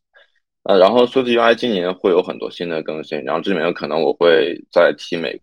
feature 的时候，可能稍微会说一下，那么它对于消费者来说的一个嗯，相应的一个所谓的影响吧。那么第一个就是说，今年会有一个新的叫做 Charts 啊，这个大家可以在屏幕的最右边可以看到，它实际上是一个框架，就是说现在可以用 Swift UI 的方式去写表格了。那么这个其实它以前可能大家用 Swift UI 的话，可能就是大家随便写一些很基础的 App，比如说设定界面啊，或者说是一些很简单的小型的那种小品级别的 App。那么现在有这个 Chart App 的话，其实它是往生产力方向会有这么一个进化，就是说。呃，你可以用它来做很复杂的可视化，因为它的这个 session 里面甚至有几帧是做了很复杂的那种 Gantt 图，然后我觉得这个可能是说会让以前的一些 Pro App 的开发者会转移到 Swift UI 的基础上面。然后今年除了 Charts 以外，还有一些关于就是 Navigation 的，就是导航层级的一些改进，包括说现在添加了这种两栏或三栏的界面，就大家可能会在某些类似像 Reader 这种 ISS 的 App 里面能看到这种三栏的一个。风格或者像 Mail 这种，那么现在也是提供了一个方式，让大家就不用再去自己写代码，而直接可以通过 Swift UI 去直接继承这么一个三栏导航的 UI 界面。然后除此以外，还有一个我很感兴趣的叫做 Menu Bar Extra，它是一个说，呃，大家以前可能会用过说 Mac 的它的 Menu Bar App，就是你在 Menu Bar 上点一个图标，然后它它会弹出来一个小的呃 Pop Over，然后里面可能会有一些很小的功能，可以让大家直接去调用。那么以前做这个事情是需要大家去再用 AppKit 去写一个 Wrapper，但今年通过这个 API，大家可以直接去很方便的去写这个 Menu Bar Extra。那么，呃，对于独立开发者来说，我觉得是一个非常方便的事情。就是 Swift UI 本身的主旨就是说，它相对于 UIKit 或者 AppKit 方便写了很多。那么添加这个 API 之后，大家可以更加方便的去说，基本上 Mac 的很多呃以往可能受限的一个。啊，编程的这么一个场景，目前都可以直接使用 native 的 Swift UI API 来做。呃，最后就是一些很小的改进，比如说现在的输入框可以自动更改大小，然后多了一些，比如说日期选择的空间啊。然后还有就是说，呃，因为因为今我感觉这几年也在推这个多人协作，比如说像 Share Play 这种，所以今年的这个在分享部分也多了一个 Transformer 的这么一个 protocol，让大家可以去很方便的接入这些功能。当然，这可能是更加面向开发者的。那最后就是 Layout Grid，然后这个是一个可能也是很开发式的一个方向一个东西，但它的主要意义在于，以前大家用 UIKit 可能会有一个手算布局的这么一个状态。那么呃，大家在迁移到 Swift UI 的时候，会有一个顾虑，说我没有办法这么精细的控制我的界面布局啊。那么那么今年再有这个新的叫做 Any Layout 这么一个呃新的 API 之后，我觉得相信会让更多的人。在实现一些特殊的效果的时候，更加无忧无虑的去做这个事情。那么，假如说在以学生开发者的身份来说，那么我想去做一些很有创意的界面，比如说，我想直接把我的界面做成很像是，因为它是在在官方的 sample 里面会有一个说是大家围绕的一个桌子在做，会有一个这么一个圆形的一个座椅的排布。那么这个在以前是比较难去实现的一个效果。那么现在如果我想去实现这么一个很有创意的界面，实际上是非常方便的。啊，那么这基本上就是 What's New in Swift UI 这个 session 所提到的内容。我相信它实际上是把整个 Swift UI 这个框架带到了一个更加成熟的状态，也让更多以往可能会有顾虑的开发者迁移到这个新的 UI 框架上。谢谢。我帮昊天补充一句，其实虽然昊天刚才说的可能有一些会比较偏技术些，但是它其实对于我们普通用户是会有影响，就是说方便开发者，其实也就是在造福用户用户，因为大家可以注意到，如果大家关关注过去几年一些形式的，就是苹果的这个界面设计的变化的话，会发现，如果当年官方它推出一些类似于这样一个便利性的框架的话，那么消那么这个开发者采用以后，那其实会对于他们这个商店里面应用的一个设计的一个整体水平会有很大的一些提高。比如说像一些这个开发能力有限的一些一些独立开发者，他可能本身并不并不具有很强的一个设计实力，如果他纯粹这个自让他自起炉灶去造一套界面框架轮子的话，他可能做出来的这个效果是不太尽如人意的，或者说用起来会感觉很别扭。但是像这个苹果，它通过这个提供这个第一方框架的形式，它其实是可以提高这个呃商店里面应用的一个平均水平。就是说，只要我按照这个官方提供的这个框架来做，那么至少我可以去会获得一个。近似于甚至不输于系统自带应用的一个体验，那这个其实对于我们普通用户是有好处的。就至少我是感觉到，就近几年来说，就是一些独立开发者开发的应用，它的这个至少是这个平均水平是上了很大的一个台阶。我相信这个其实也是通过这个官方提供框架这个传导过来的一个结果。那 OK，接下来我们请这个 J J 介介绍一下自己感兴趣的讲座吧。这个其实关于 SF Symbols 可能需要可能跟大家科普一下吧。其实是呃。几年之前，苹果推出的一套，嗯，粗俗的讲，可以可以可以算作是一套图标吧。但为什么它叫 SF Symbols 呢？其实它是，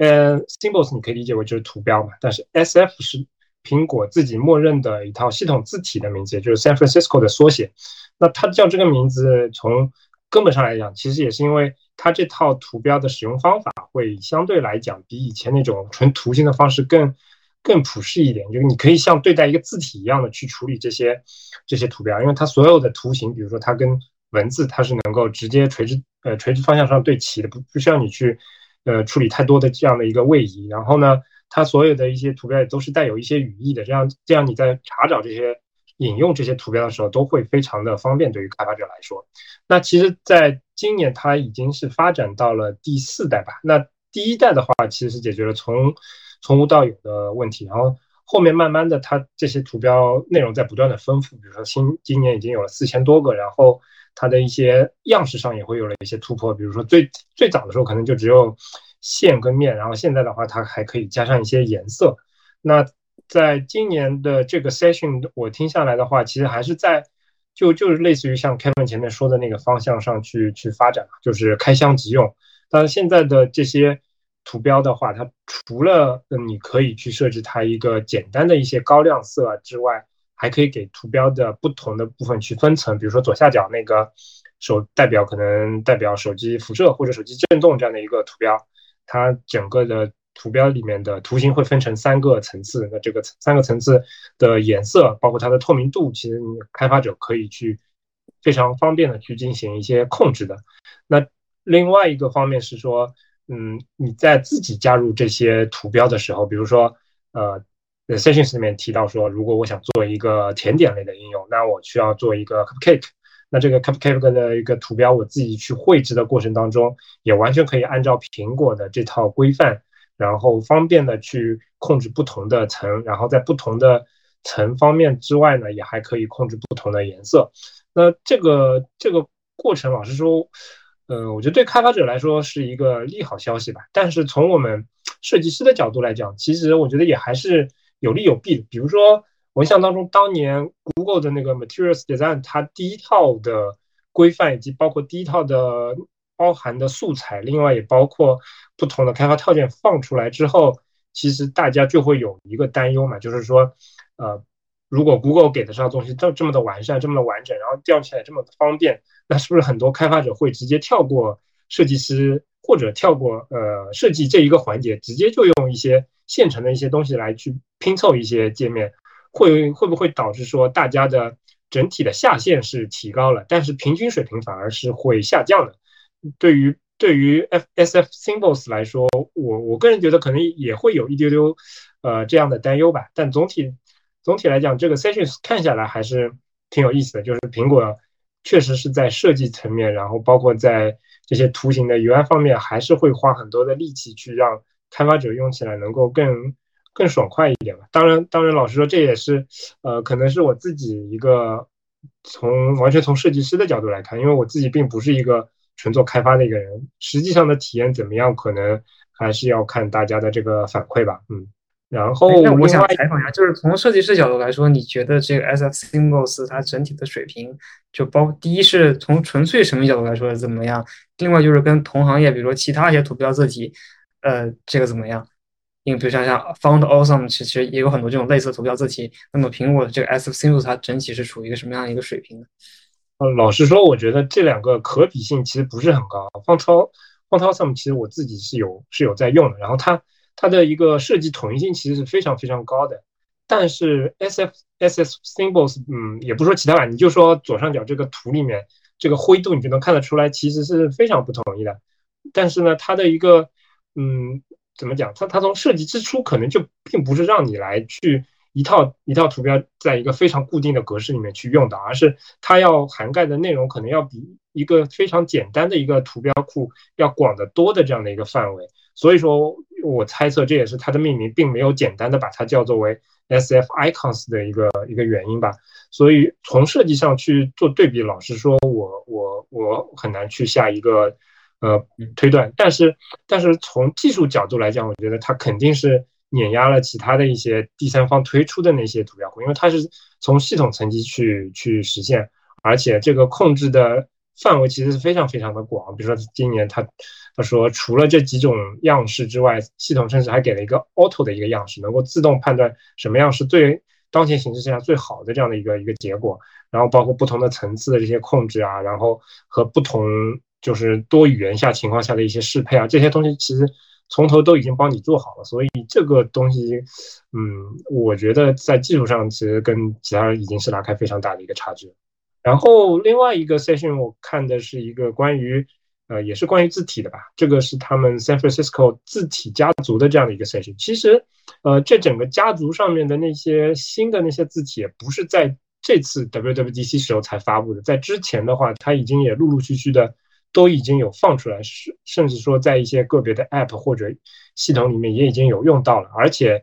如果你去关注他们的那些新的那些字体的话，会发现也不包呃也不光是这个 San Francisco 这一个家族，还有比如说他们新的一些带衬线的一个字体，像那个那应该是叫 New York 吧。然后这个 session 的话，它主要是针对 San Francisco 这个这个家族。然后他讲了，就是这个自己家族过去的一段时间里面的一些重大的一个变化吧。比如说，嗯，它之前的 SF 它的格式就已经做成了可可变字体。啊，这边可能也可以跟大家科普一下，所谓可变字体就是说，呃，举个例子，比如说你以前在 Word 里面去选一个字体的字重，那可能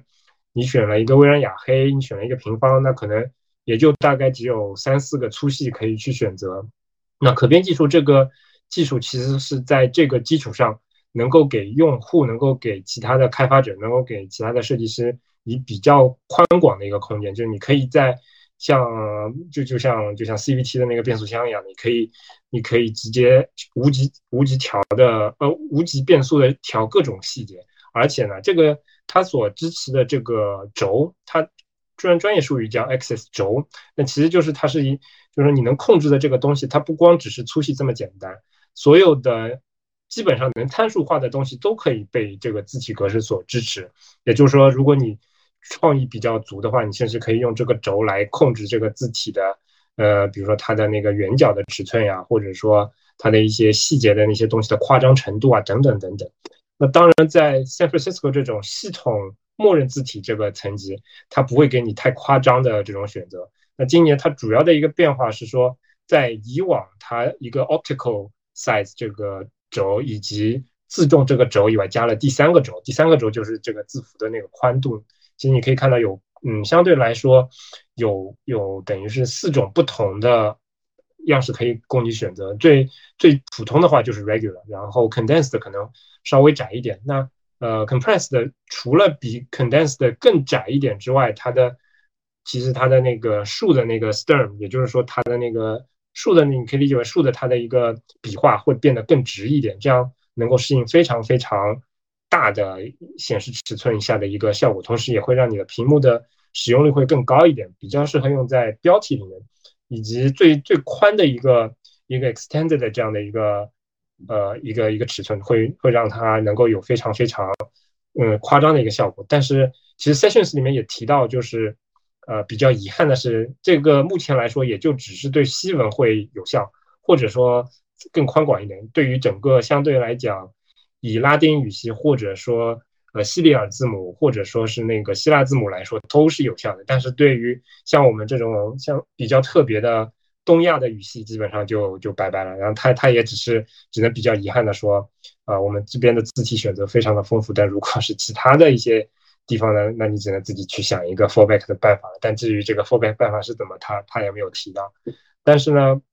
呃，其实能够看得出来，苹果其实还是想去做一些比较。比较适配去全球化的一这样的一个一个一个多样性，以及不同的地区的一个本地化的这样的一个工作，所以他其实也提到，今年 San Francisco 除了上面提到的这几个不同的呃粗细、不同的风格之外，也接下来会支持那个阿拉伯的字母，就是阿拉伯的字母。这个呃，我我这块我就不是很很 很熟悉了，我也就不展开了，但基本上能够看得出来。呃，包括像今年那个锁屏界面里面那些字体的挑选啊，包括其他的一些，你，比如说 Apple Watch 上面那些表盘的那些数字，你就能发现，它除了除了能够用正常的阿拉伯字母之外，也可以支持印度啊、中国啊以及其他的一些比较偏比较偏的一些小小语系下面的一些字符的设计。总体来讲，还是能够给开发者、给全球各地的开发者更多的一个选择吧。所以我觉得基本上还是。嗯，Kevin 说的那句话就是开箱即用，保证你不管什么样的背景的呃开发人员，或者说不管什么文化背景的开发人员，在设计层面上的这些东西，也都是你拿出来基本上就可以去去直接去使用的。我差不多可能也就看了不多，也就看了，嗯，印象比较深也就这两个了。嗯，对，谢谢这些分享。其实这里我想补充一下，就是第一就是像这些刚才说的，就是说。其实像这个开发者的讲座里面，它虽然是一个开发者的一个会议，但是其实它有很多讲座，还是有很多适合这个普通的设计爱好者，甚至是普通的一般的用户去看一看的。就比如说像这些刚才是说的这个，呃，不管是这个 At Symbols 这个讲座也好，还是说这个呃关于这个系统字体的讲座也好，它其实都并不并不只是说讲这个技术方面的内容，它在开头甚至会花。三分之一甚至到一半的篇幅去铺垫一些相关的一些这个呃相关的一些背景，比如说像这个 SF Symbols 里面，它其实会讲很多跟这个设计相关的一些小常识之类，比如说怎么样去更好的去搭配图标，或者说我在选择图标的时候怎么样去用，能够更好的去利用这个图标本身的一些这个特征，然后让它跟我跟我界面的文字元素来相得益彰。那这个其实对于这个我们这个平时做设计，其实呃因为大家日常生活中都都需要。不管是做画画画画画门片也好，还是说做一些其他一些小设计也好，都是需要用到这些东西的。其实大家也许会注意到，就是我们今天的幻灯片，其实有一些这个标题背后会放会会用一些特大尺寸的这个 SF symbols 的一些这个作为一个底色的这个背景。其实我本身是设计方面的一个外行，但我可能就模糊的只因为之前。呃，前几年关注到有他们有这个系统内置的这样一个字体，那其实正好就觉得它在很多时候其实是拿来做一个设计元素，其实是挺好的。等会我们在第三轮抽奖里头，大家可以再看一下，其实里面就会用到有一些，包括我们奖品前面的那种小图标，还有后面一个整体一个大图标，其实都是来来自于这个系统字体。所以说这个东西它其实是可以给我们普通用户去提供一些方便的。另外，像这个这个字体方面的这个讲座，S 像这个 San Francisco，其实苹果在各在各大系统厂商里面，可能是说对于字体相相对比较重视的，就是说它会比如说不管是这个呃系系统默认字体，还是就是说像相关一些其他一些带有带有一些花式的一些字体，它其实每年都会做很多相关的一些功夫。其实所以说，大家可能可能会觉得这个苹果的像 iOS、macOS，它的这个系统默认的字体其实是呃。它是第一比较全面，第二它可能在这个给大家的选择上也会比较多。比如说，如果我想做这个呃界面上的用界面上的用途的话，我就可以用这个系统自带的字体。如果我想做一些比如说什么呃博客文章看长文的话，可以用一些那种更精致的一些，比如带衬线的一些字体。然后如果我想比如说像这张幻灯片，呃从左上角。往下，呃，第二个就是那个 rounded，它其实是把这个系统标准字体的这个边缘再做了一些圆角的处理，可能看来就更可爱一点。那比如说有一些这个面向这个孩子的一些应用的时候，它就可以开发者就可以直接用这些系统内置的一些更合适的、跟应用风格更合适的这些资源。所以这方面其实大家如果有兴趣的话，其实可以去多了解了解。本身的话，它也本身这个讲座也没有什么门槛，就是如果你对于这些呃基础知识不是很了解的话，其实它也会会做一个很详细的一个介绍。所以这个也是很感谢这些把这个话题提出来。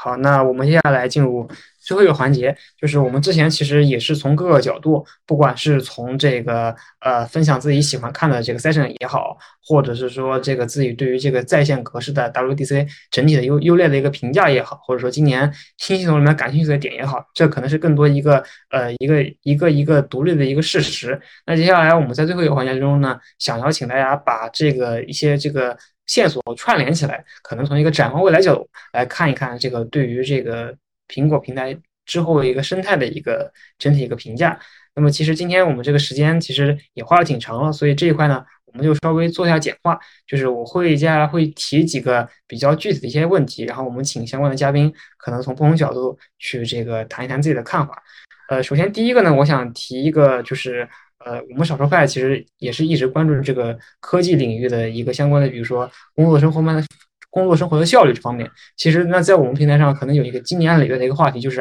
iPad 这个玩意到底有有没有生产力？那么在过去这方面也是双方也是各执一词，可能是有不同角度的观点。那么今年其实关于这方面其实又有一些可聊的，一方面。刚刚嘉宾说，这个通过这个新的这个窗口管理，就是这个 Stage Manager，让这个 iPad 有了这个多窗口同时运行，同时有这个接入这个多显示示器的能力。那么这个东西是不是能够真的能够解放这个 iPad 的生产力？我想听听嘉宾这对这方面的看法。要不然我们先请我们的 Nick 来表达一下观点，因为 Nick 是我们的这个内容编辑，然后平时也是我们这个呃做这个多媒体方面。然后包括像我们我们这个录少数派播客的一个，可能就是一个呃骨干力量吧。然后我们想听一听 Nick 呃对于这方面有没有什么看法？OK，呃，其实这个 iPad 有没有生产力，确实是个老生常谈的话题了。就是每年谈到 Apple 产品，尤其是今年 iPad 变化比较大，大家就一定会会首先想到。然后尤其今年这个新功能，呃，这个叫台前调度这个功能。呃，自从发布以来，我看网上很多人就直接就联想到，就当时就开始讨论了，就是 iPad 到底行不行，能不能做生产力工具等等就开始了。呃，我其实刚才在听了我们嘉宾分享之后，我还专门做了一一做了一下笔记，就是开文老师说了一句话，说 iPad 生产力成不成立这件事儿，首先要它的决定因素就是开发者自己愿不愿意用起来。我觉得这个是还蛮重要的，而且对我来说还蛮有启发的一句话。就是我们之前很多，包括我们现在，比如在 macOS 上，大家很喜欢的一些应用，其实就是开发者带起来的。就很多都是开发者自己先有一个需求，然后他玩着玩着，他觉得不放白不放，他就放到 GitHub 上，或者他自己上到 App Store 去卖了。然后大家发现，哎，这个玩意儿不错，然后慢慢慢慢变成了一个很大众、很流行的工具。所谓 macOS 的生产力，我觉得有很大一部分也确实是从这儿来的，就是开发者要自己解决自己工作或者是生产当中的一些问题。那他自己解决了自己的同时，也有相同需求的人，那就可以共享这样一个工具，然后这样一个生态慢慢就起来了。所以我觉得这句话还是蛮重要的。然后就说到今年，除了这个 Stage Manager，就是这个台前调度，还有一个重要的升级点，就是对外接的显示器的非常友好了。而且不管是从网上的反馈，还是我们自己的测试，还是嘉宾的反馈来说，整体它对于比如多显示器的分辨率的支援啊什么的，都目前来看还是不错的。比如说你是高分屏也可以，然后驱动好像最高能到六 K 的显示器，所以这个呃，因为它是只允许 M1 的 Mac，呃，M1 的这个 iPad 来做这件事儿嘛，所以它整体的这个显示效果什么的都有保障。当然，我现在觉得不确定的一点就是，除了这个大屏问题解决了之后，还还有一点就是键鼠这些问题能不能得到很好的解决？因为今年在这个 WWDC Keynote 上，呃，我他在展示这个 iPad OS 的这个变化的时候，他是用 iPad 自己的那个就是外接键盘的那个触控板来展示一些类似于鼠标的操作的，包括展示台前调度这个功能的时候，它也是用触控板来完成的。那我就。呃，当然，据他的表述，包括很多人的反馈来说，好像这个部分做的还不错。就是说，你要在用触控板来做多任务点选啊、拖拽啊，比以前是好很多。但因为我没有摸到，所以我不太确定它这个好很多到底好到什么程度。就比如说，跟我们熟悉的 Mac 上的触控板那么大，然后那么灵敏相比，有没有区别，或者这个手感上操作的精精确度上有没有区别。另外就是，呃，我觉得如果要讨论像用 Mac 一样去用 iPad 的话，肯定键鼠这个还是绕不过去的一个一个话题吧。就是我们有些相对复杂的操作，比如说包括开发者自己写代码，可能有些人还是不习惯，像我自己就是不习惯使用 Trackpad 的。那可能对我来说，外接一个鼠标是更好的选择。但是现在我们还没有看到 iPad 在这方面有什么动作，因为其实现在 iPad 上的这套所谓的键鼠是最早基于那个呃辅助功能里面出来的，就是它还从头到尾到现在都还没有正式的把它做一个单独的一个键鼠的一个就很完善的一套东西来做，像 Mac 那样各种手势啊、精确点选呀、然后加速度啊等等这些。呃，就呃，我们用户还暂时不能像用 Mac 的那个 Trackpad 那样来用 iPad，就是它很多逻辑还不太一样，所以我不确定现在的优化的状态是怎么样的。另外还有一点就是，呃，既然我们要谈生产力嘛，那我肯定就不可避免的跟我在用 Mac OS 的时候的一些经验比。那我们在麦用 Mac OS 的时候，除了这个多窗口管理之外，其实还有很多附带的一些，比如说像 Alfred。这种东西，还有一些自动化的小的功能，一些小的插件，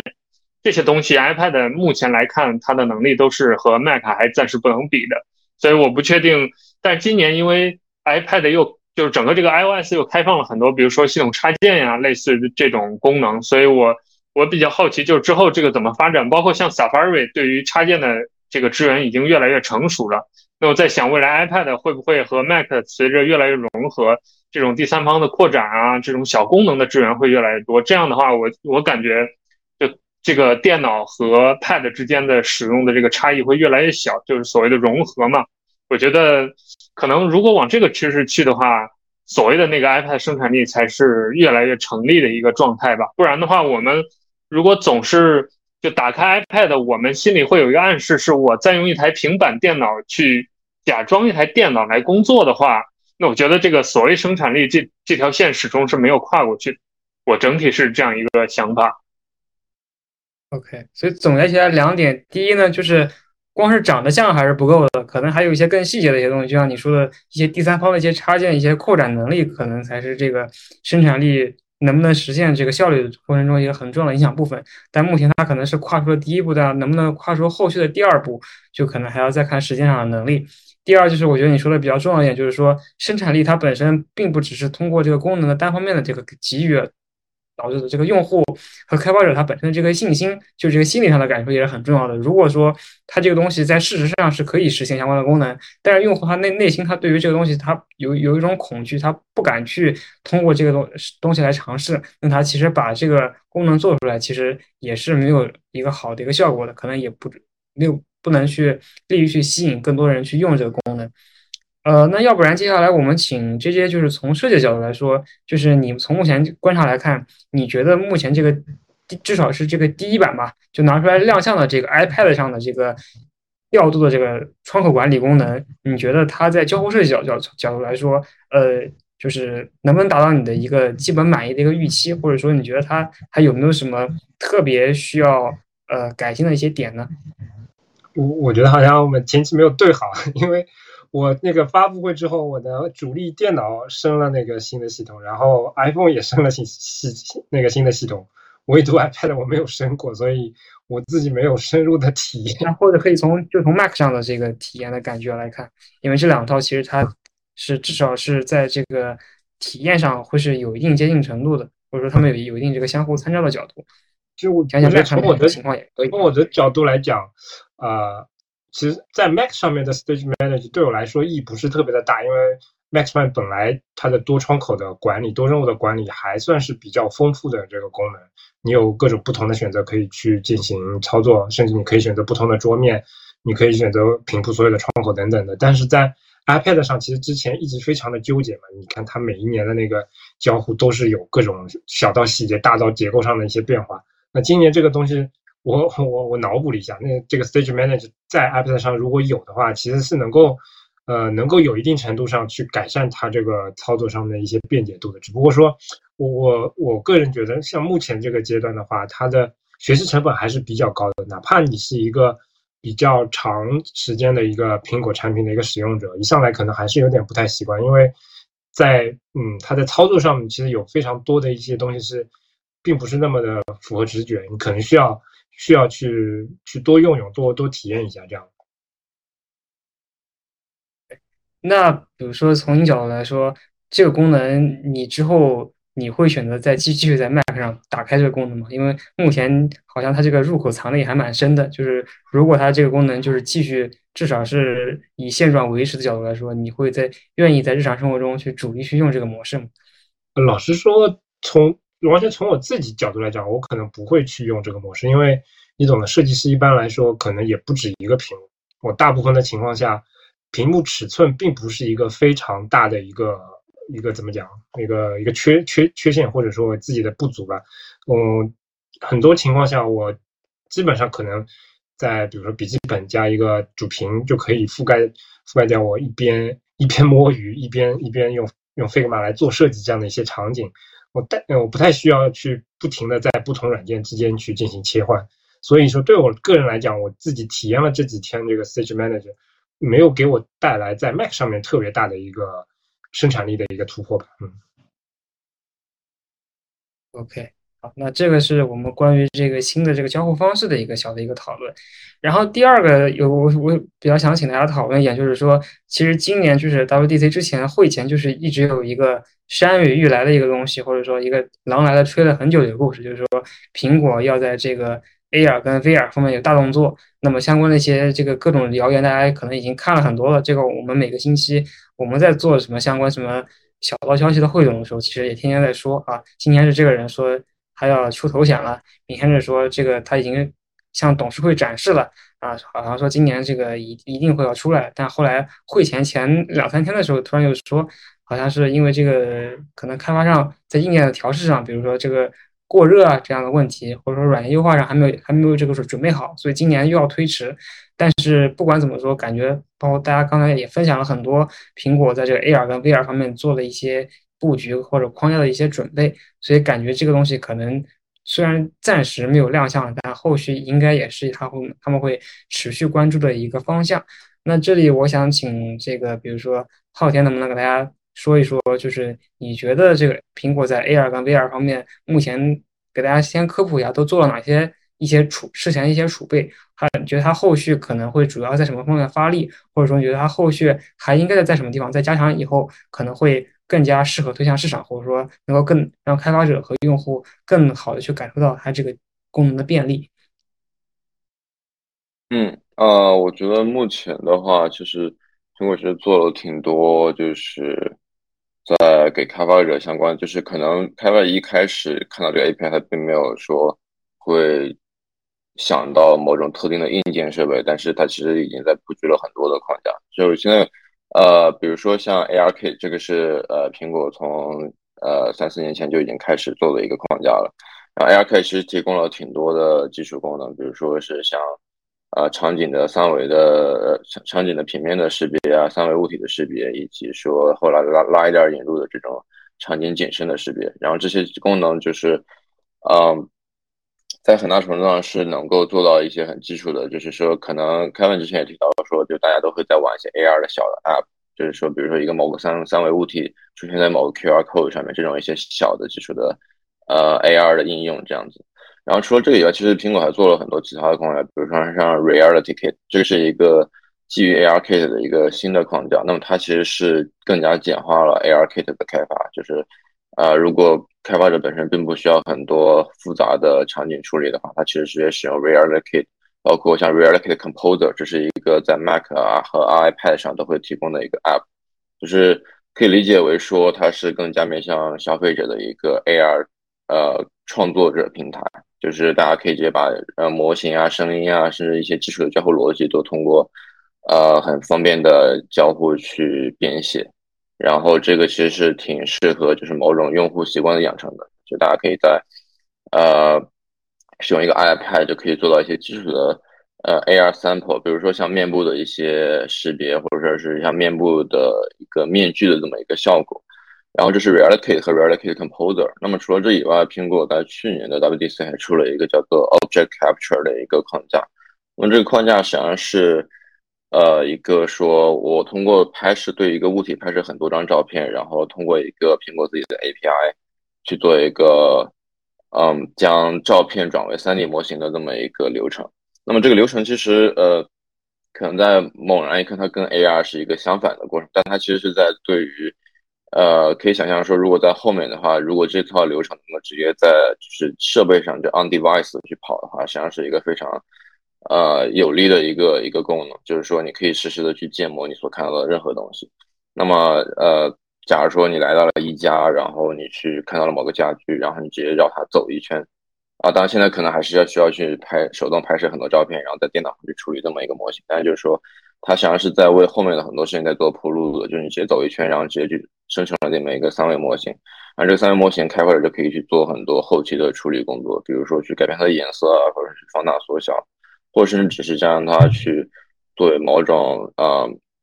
这种数字资产去给它存下来，这都是一个非常好的一个应用程度。然后除此以外，苹果在呃。某些，比如说像支持在 Safari 上支持通过直接点某个 HTML tag 来做一个 Quick Look，这个相信大家每年的 WDC 发布会邀请函的时候，也都有在玩这个东西，就是他们的呃发布会网页的邀请函上会提供一个很小的一个 USDZ 文件，那么你打开之后，你就可以直接在你的空间里面去预览他们的一个这么一个 logo，那么这个其实也是就是说苹果在有意无意的去引导用户去尝试去使用 AR 这么一个就是。去培养这么一个用户习惯。如果之后真的会有某些硬件产品发布的话，那么可能更多的用户会直接更习惯的直接去使用这么一个交互方式。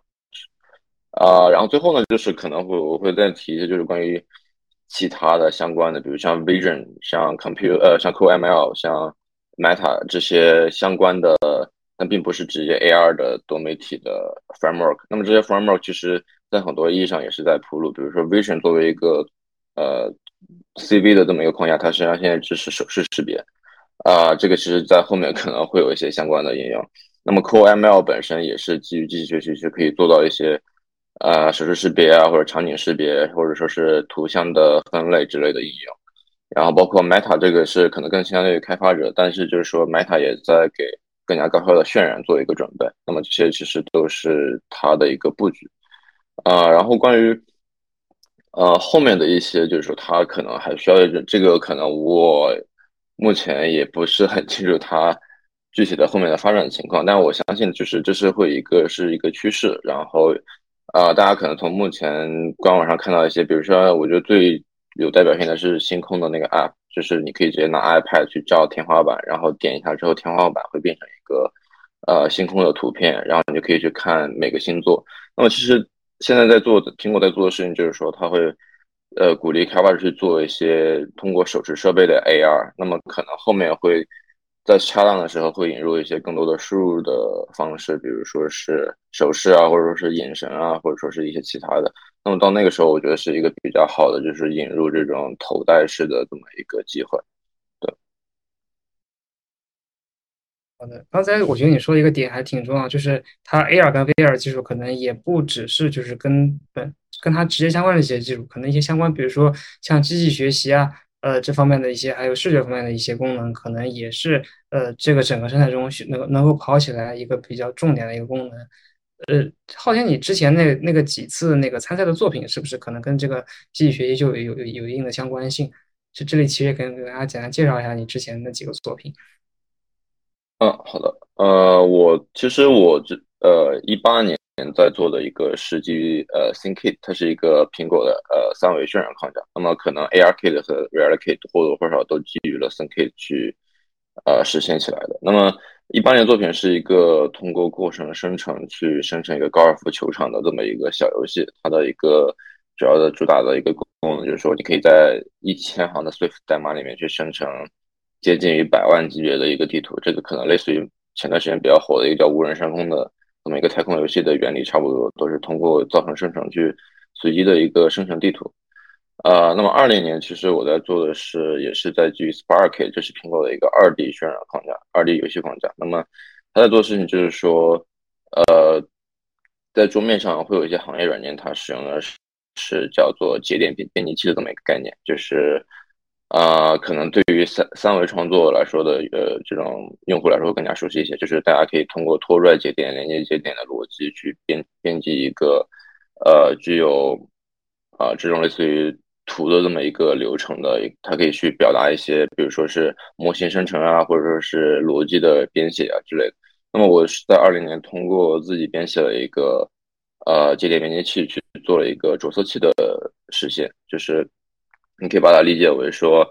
呃，我拖拽一个基础的着色器的节点，然后我再连接一个说声音输入的节点，我将这两个节点连起来之后，那么这个着色器就可以根据我声音的输入去做一些相应的变化。那么这是一个类似于创意编程的一个框架，这样子。啊，然后这个我觉得可能更加是面向于开发者，他可能，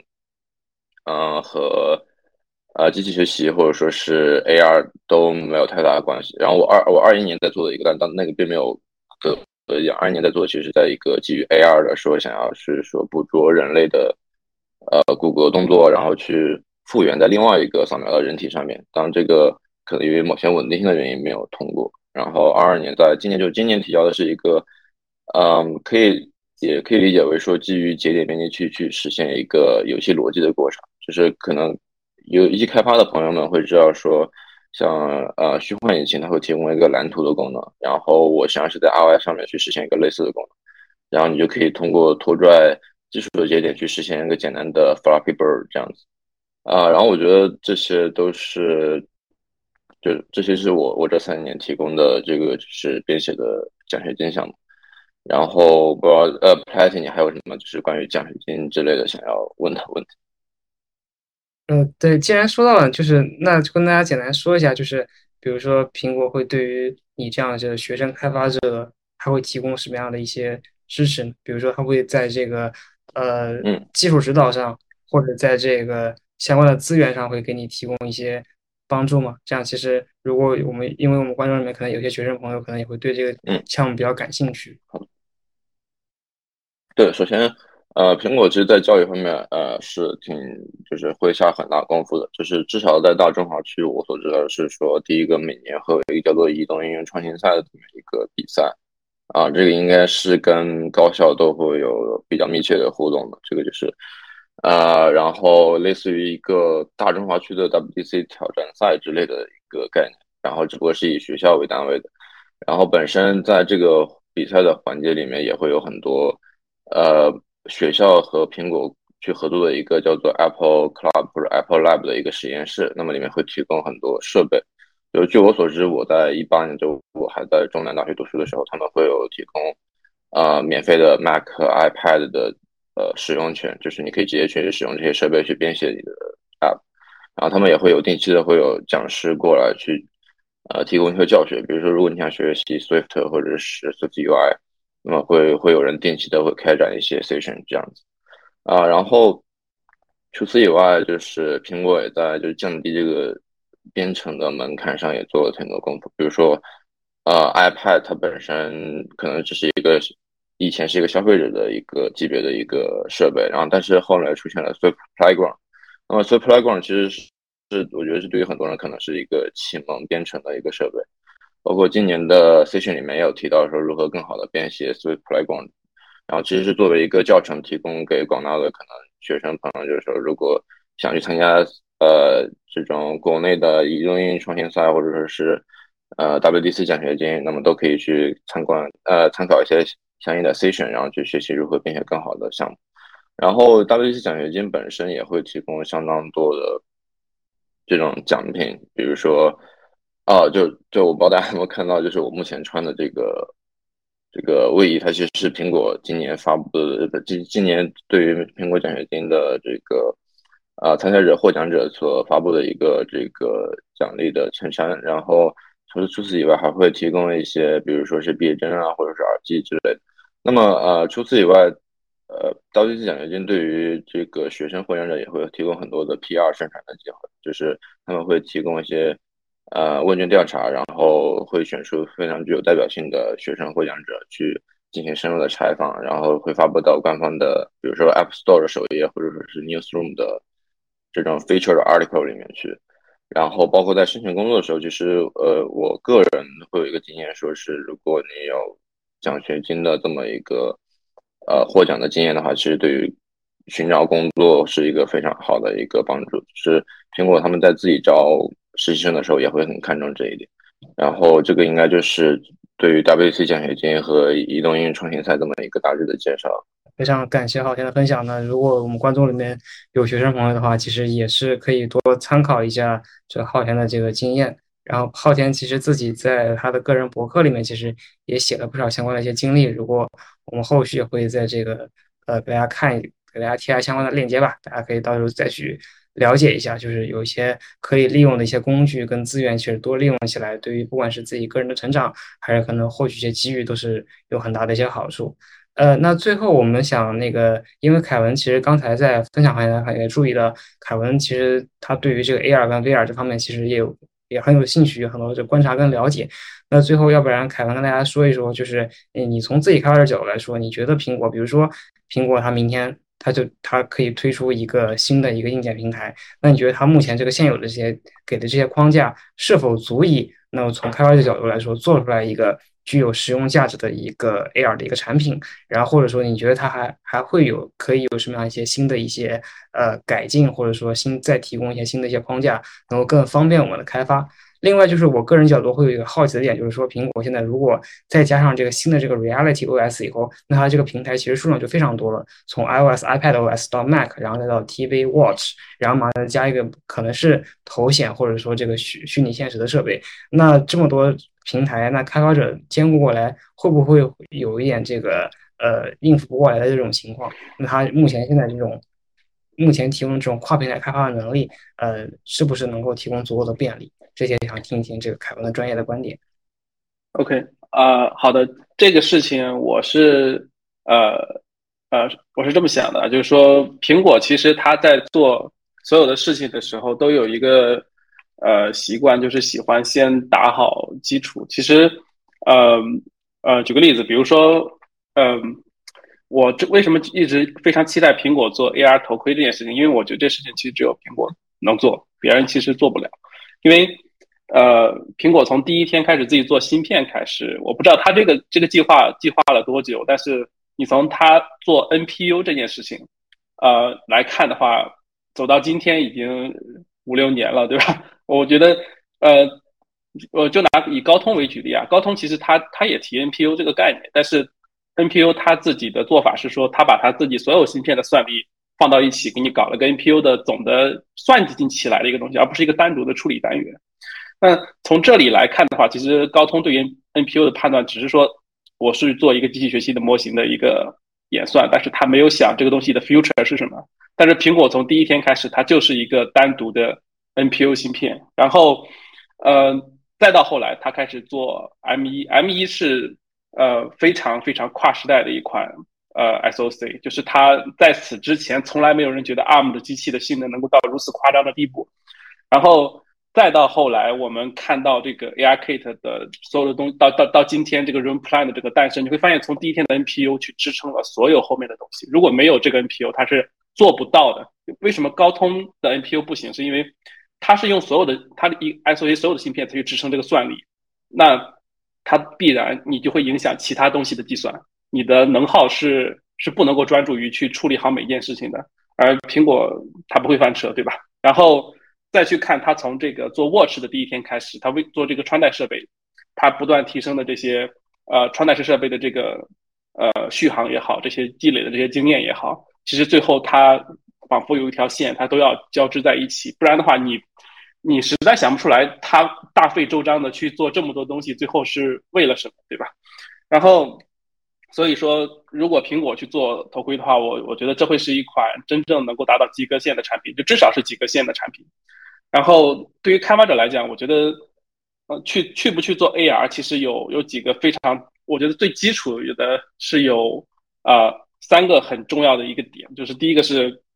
有没有足够好的硬件？就是说，足够好的硬件，我指的是说能够打动消费者的硬件。如果你没有消费者，你再酷的一个东西也是小众场景做了没有意义的，对吧？然后第二个是有没有足足够好的 framework，或者说是机这些机器学习的算法已经足够成熟，能够帮助开发者去不需要付出太大的这种基础设施的努力，对吧？这个苹果已经完成了。那然后最后一个就是说足够简单，让开发者实现自己的创意，也就是说提供的整一套的工具都是打包好的。我觉得这三点来讲，苹果只有第一点现在还是个未知数，这个东西也只有它发布了产品之后，我们才知道它是不是可以做成。然后，嗯，所以说开发者都很期待吧，就是说最终的形态到底是什么？AR 设备大家每个人都见过是吧？啪这样给你靠在头上，那个东西我觉得肯定是不行的。然后苹果是怎么样，我也不知道，只能大家等着看了。然后关于刚才的第二个问题，就是苹果提供的这个。啊，就是它的整个系统非常多的这个问题啊，呃，我觉得苹果有一个习惯，就是你你现在如果你去看 iPhone 的系统，再去看 iPad OS，iPad OS 其实是囊括了 iPhone i 啊那个 iPhone iOS 这个系统的功能，在上面 Plus 了一些新的特性 feature，对吧？那 macOS 现在的趋势也是这样，它去它在向下兼容，它去囊括 iPad OS 的这个功能，然后它再去 Plus 一些新的 feature，去 expand，然后它其实相当于是个套娃的过程。这个这个环中间，我只需要打通这个，呃，这个两个系统之间的这个衔接就好了。所以说，呃，等到真的做 Reality OS，我们可以，我我我觉得它其实也会是说，呃，怎么讲呢？在整个 iOS 的基础上去 Plus 一个一个新的一个展示的 environment 一个环境出来。但是到底会做成什么样，我不知道。但是我觉得所有的技术一定是一脉相承的，你不会说是一个天翻地覆的变化。这对开发者来说就是没有任何负担。像我苹果一直在新做这个 Swift UI，我觉得它也一定是未来这个 Reality OS 时代真正用来展示界面也好，展示这些交互也好，最核心的一个呃一个技术。然后当然这只是推测，也许到时候苹果可能会有更好的方案，也也不一定。所以大概就是这样的看法。呃，其实感觉就是说，其实凯文刚其实也是从。一个比较宏观的一个角度吧，跟大家介整体介绍了一下，就是苹果整体它一个布局会是什么样一个呃思路，就是它会从硬件跟软件还有框架的几方面去分别去做积累，但是它不到最后可能会不会是把最后一个产品呈现出来，但如果一旦呈现出来的话，可能一个整体的一个效果，把整个线索串起来，让大家知道，呃，原来之前它一些看起来一些。呃，比较零散的一些功能，它其实是有一个整体的一个布局的，所以这个这方面我们也可以再进一步期待一下。那我们暂时就先讨论这么多问题，最后我们还有一轮奖品要送出去。呃，这这一次我们这个非常幸运啊，我们看到应该是这次我们的关键词可以让大家来打刷手手快，可以让我们来爽一下了。就是我们这次会送这个 Apple logo 的一个随手包，还有我们的一个 Pop Socket 气囊支架和我们新一季的会员年卡。啊，参与的方式呢，还是通过在各个平台啊 B 站的天选天选时刻，然后还有其他平台的这个弹幕奖，然后点一下相关的图标，就是发弹幕少数派，大家现在就可以开始发了。希望最后之前没有得中奖的观众这一轮可以有一个好运气。呃，然后最后趁着这个时间呢，也是第一也是非常感谢各个嘉宾今天的这个非常呃可以说是非常坦诚的一个分享吧。然后也是通过各个角度来给我们呃观众，不管是这个观看 WDC 补番也好，或者说去理解苹果这个今年发布的内容也好，都是提供了一个非常多元的一个视角。那今天呢，也是我们今年这个 WDC 点 Playground 系列活动的第四场。呃，今天结束以后，明天还有最后一场，就是站在这个呃 WDC 最后一天的这个视角上，再做一个整体的一个梳理跟回顾。那么明天我们也会有很多这个重量级的一些嘉宾跟大家去进行更多的一些分享，也是非常呃呃感谢大家对于这个活动前前几次的关注，也是希望大家能够如果有时间的话，明天可以再进一步的去关注我们最后一天的活动。当然，我们前几天的这个是。呃，这个活动的呃录像也好，或者资料也好，也会这个后面后面经我们经过制作以后，呃，及时的放出来。大家如果之前因为工作忙或者错过的话，也可以到时候回头再看一下，相信也是会很有更多参考价值。呃，然后最后再提示大家，就是说我开头介绍的这个问卷调查，因为刚才其实呃，大家几位嘉宾也都提到了，就是说。WDC 其实现在也是这个苹果自他们自己非常关注的，他们自己其实也会很想了解相关的一些效果。然后同时，其实这两年这个 WDC 其实对于国内的观众也是提供了很多便利，不管是这个在国内平台开展直播也好，或者是说这个提供中文字幕也好，总总的来说就是越来越重视这个中国国内的用户。那么其实我们做我们自己作为这个相关的一些媒体，也是很想知道，就大家对于这个新的这个形式会有什么样的一些呃。思路啊，或者说这个相关的一些评价，所以说我们是发起了这样一个问卷调查，就是其中有些问题，其实我们刚才跟嘉宾也聊过了。如果大家这个听得还不过瘾的话，可以通过这问卷来表表达一下自己的观点，然后我们后续呢也会积极的通过我们自己的方式去来进行反馈，或者来进行相关的一些报道。然后我们对于这个参与的观众也会有相关的一些小的奖品。那么今天我们就暂时先聊这么多，非常感谢大家今天一直能够看到最后。谢谢，也谢谢各位嘉宾今天的这个参与。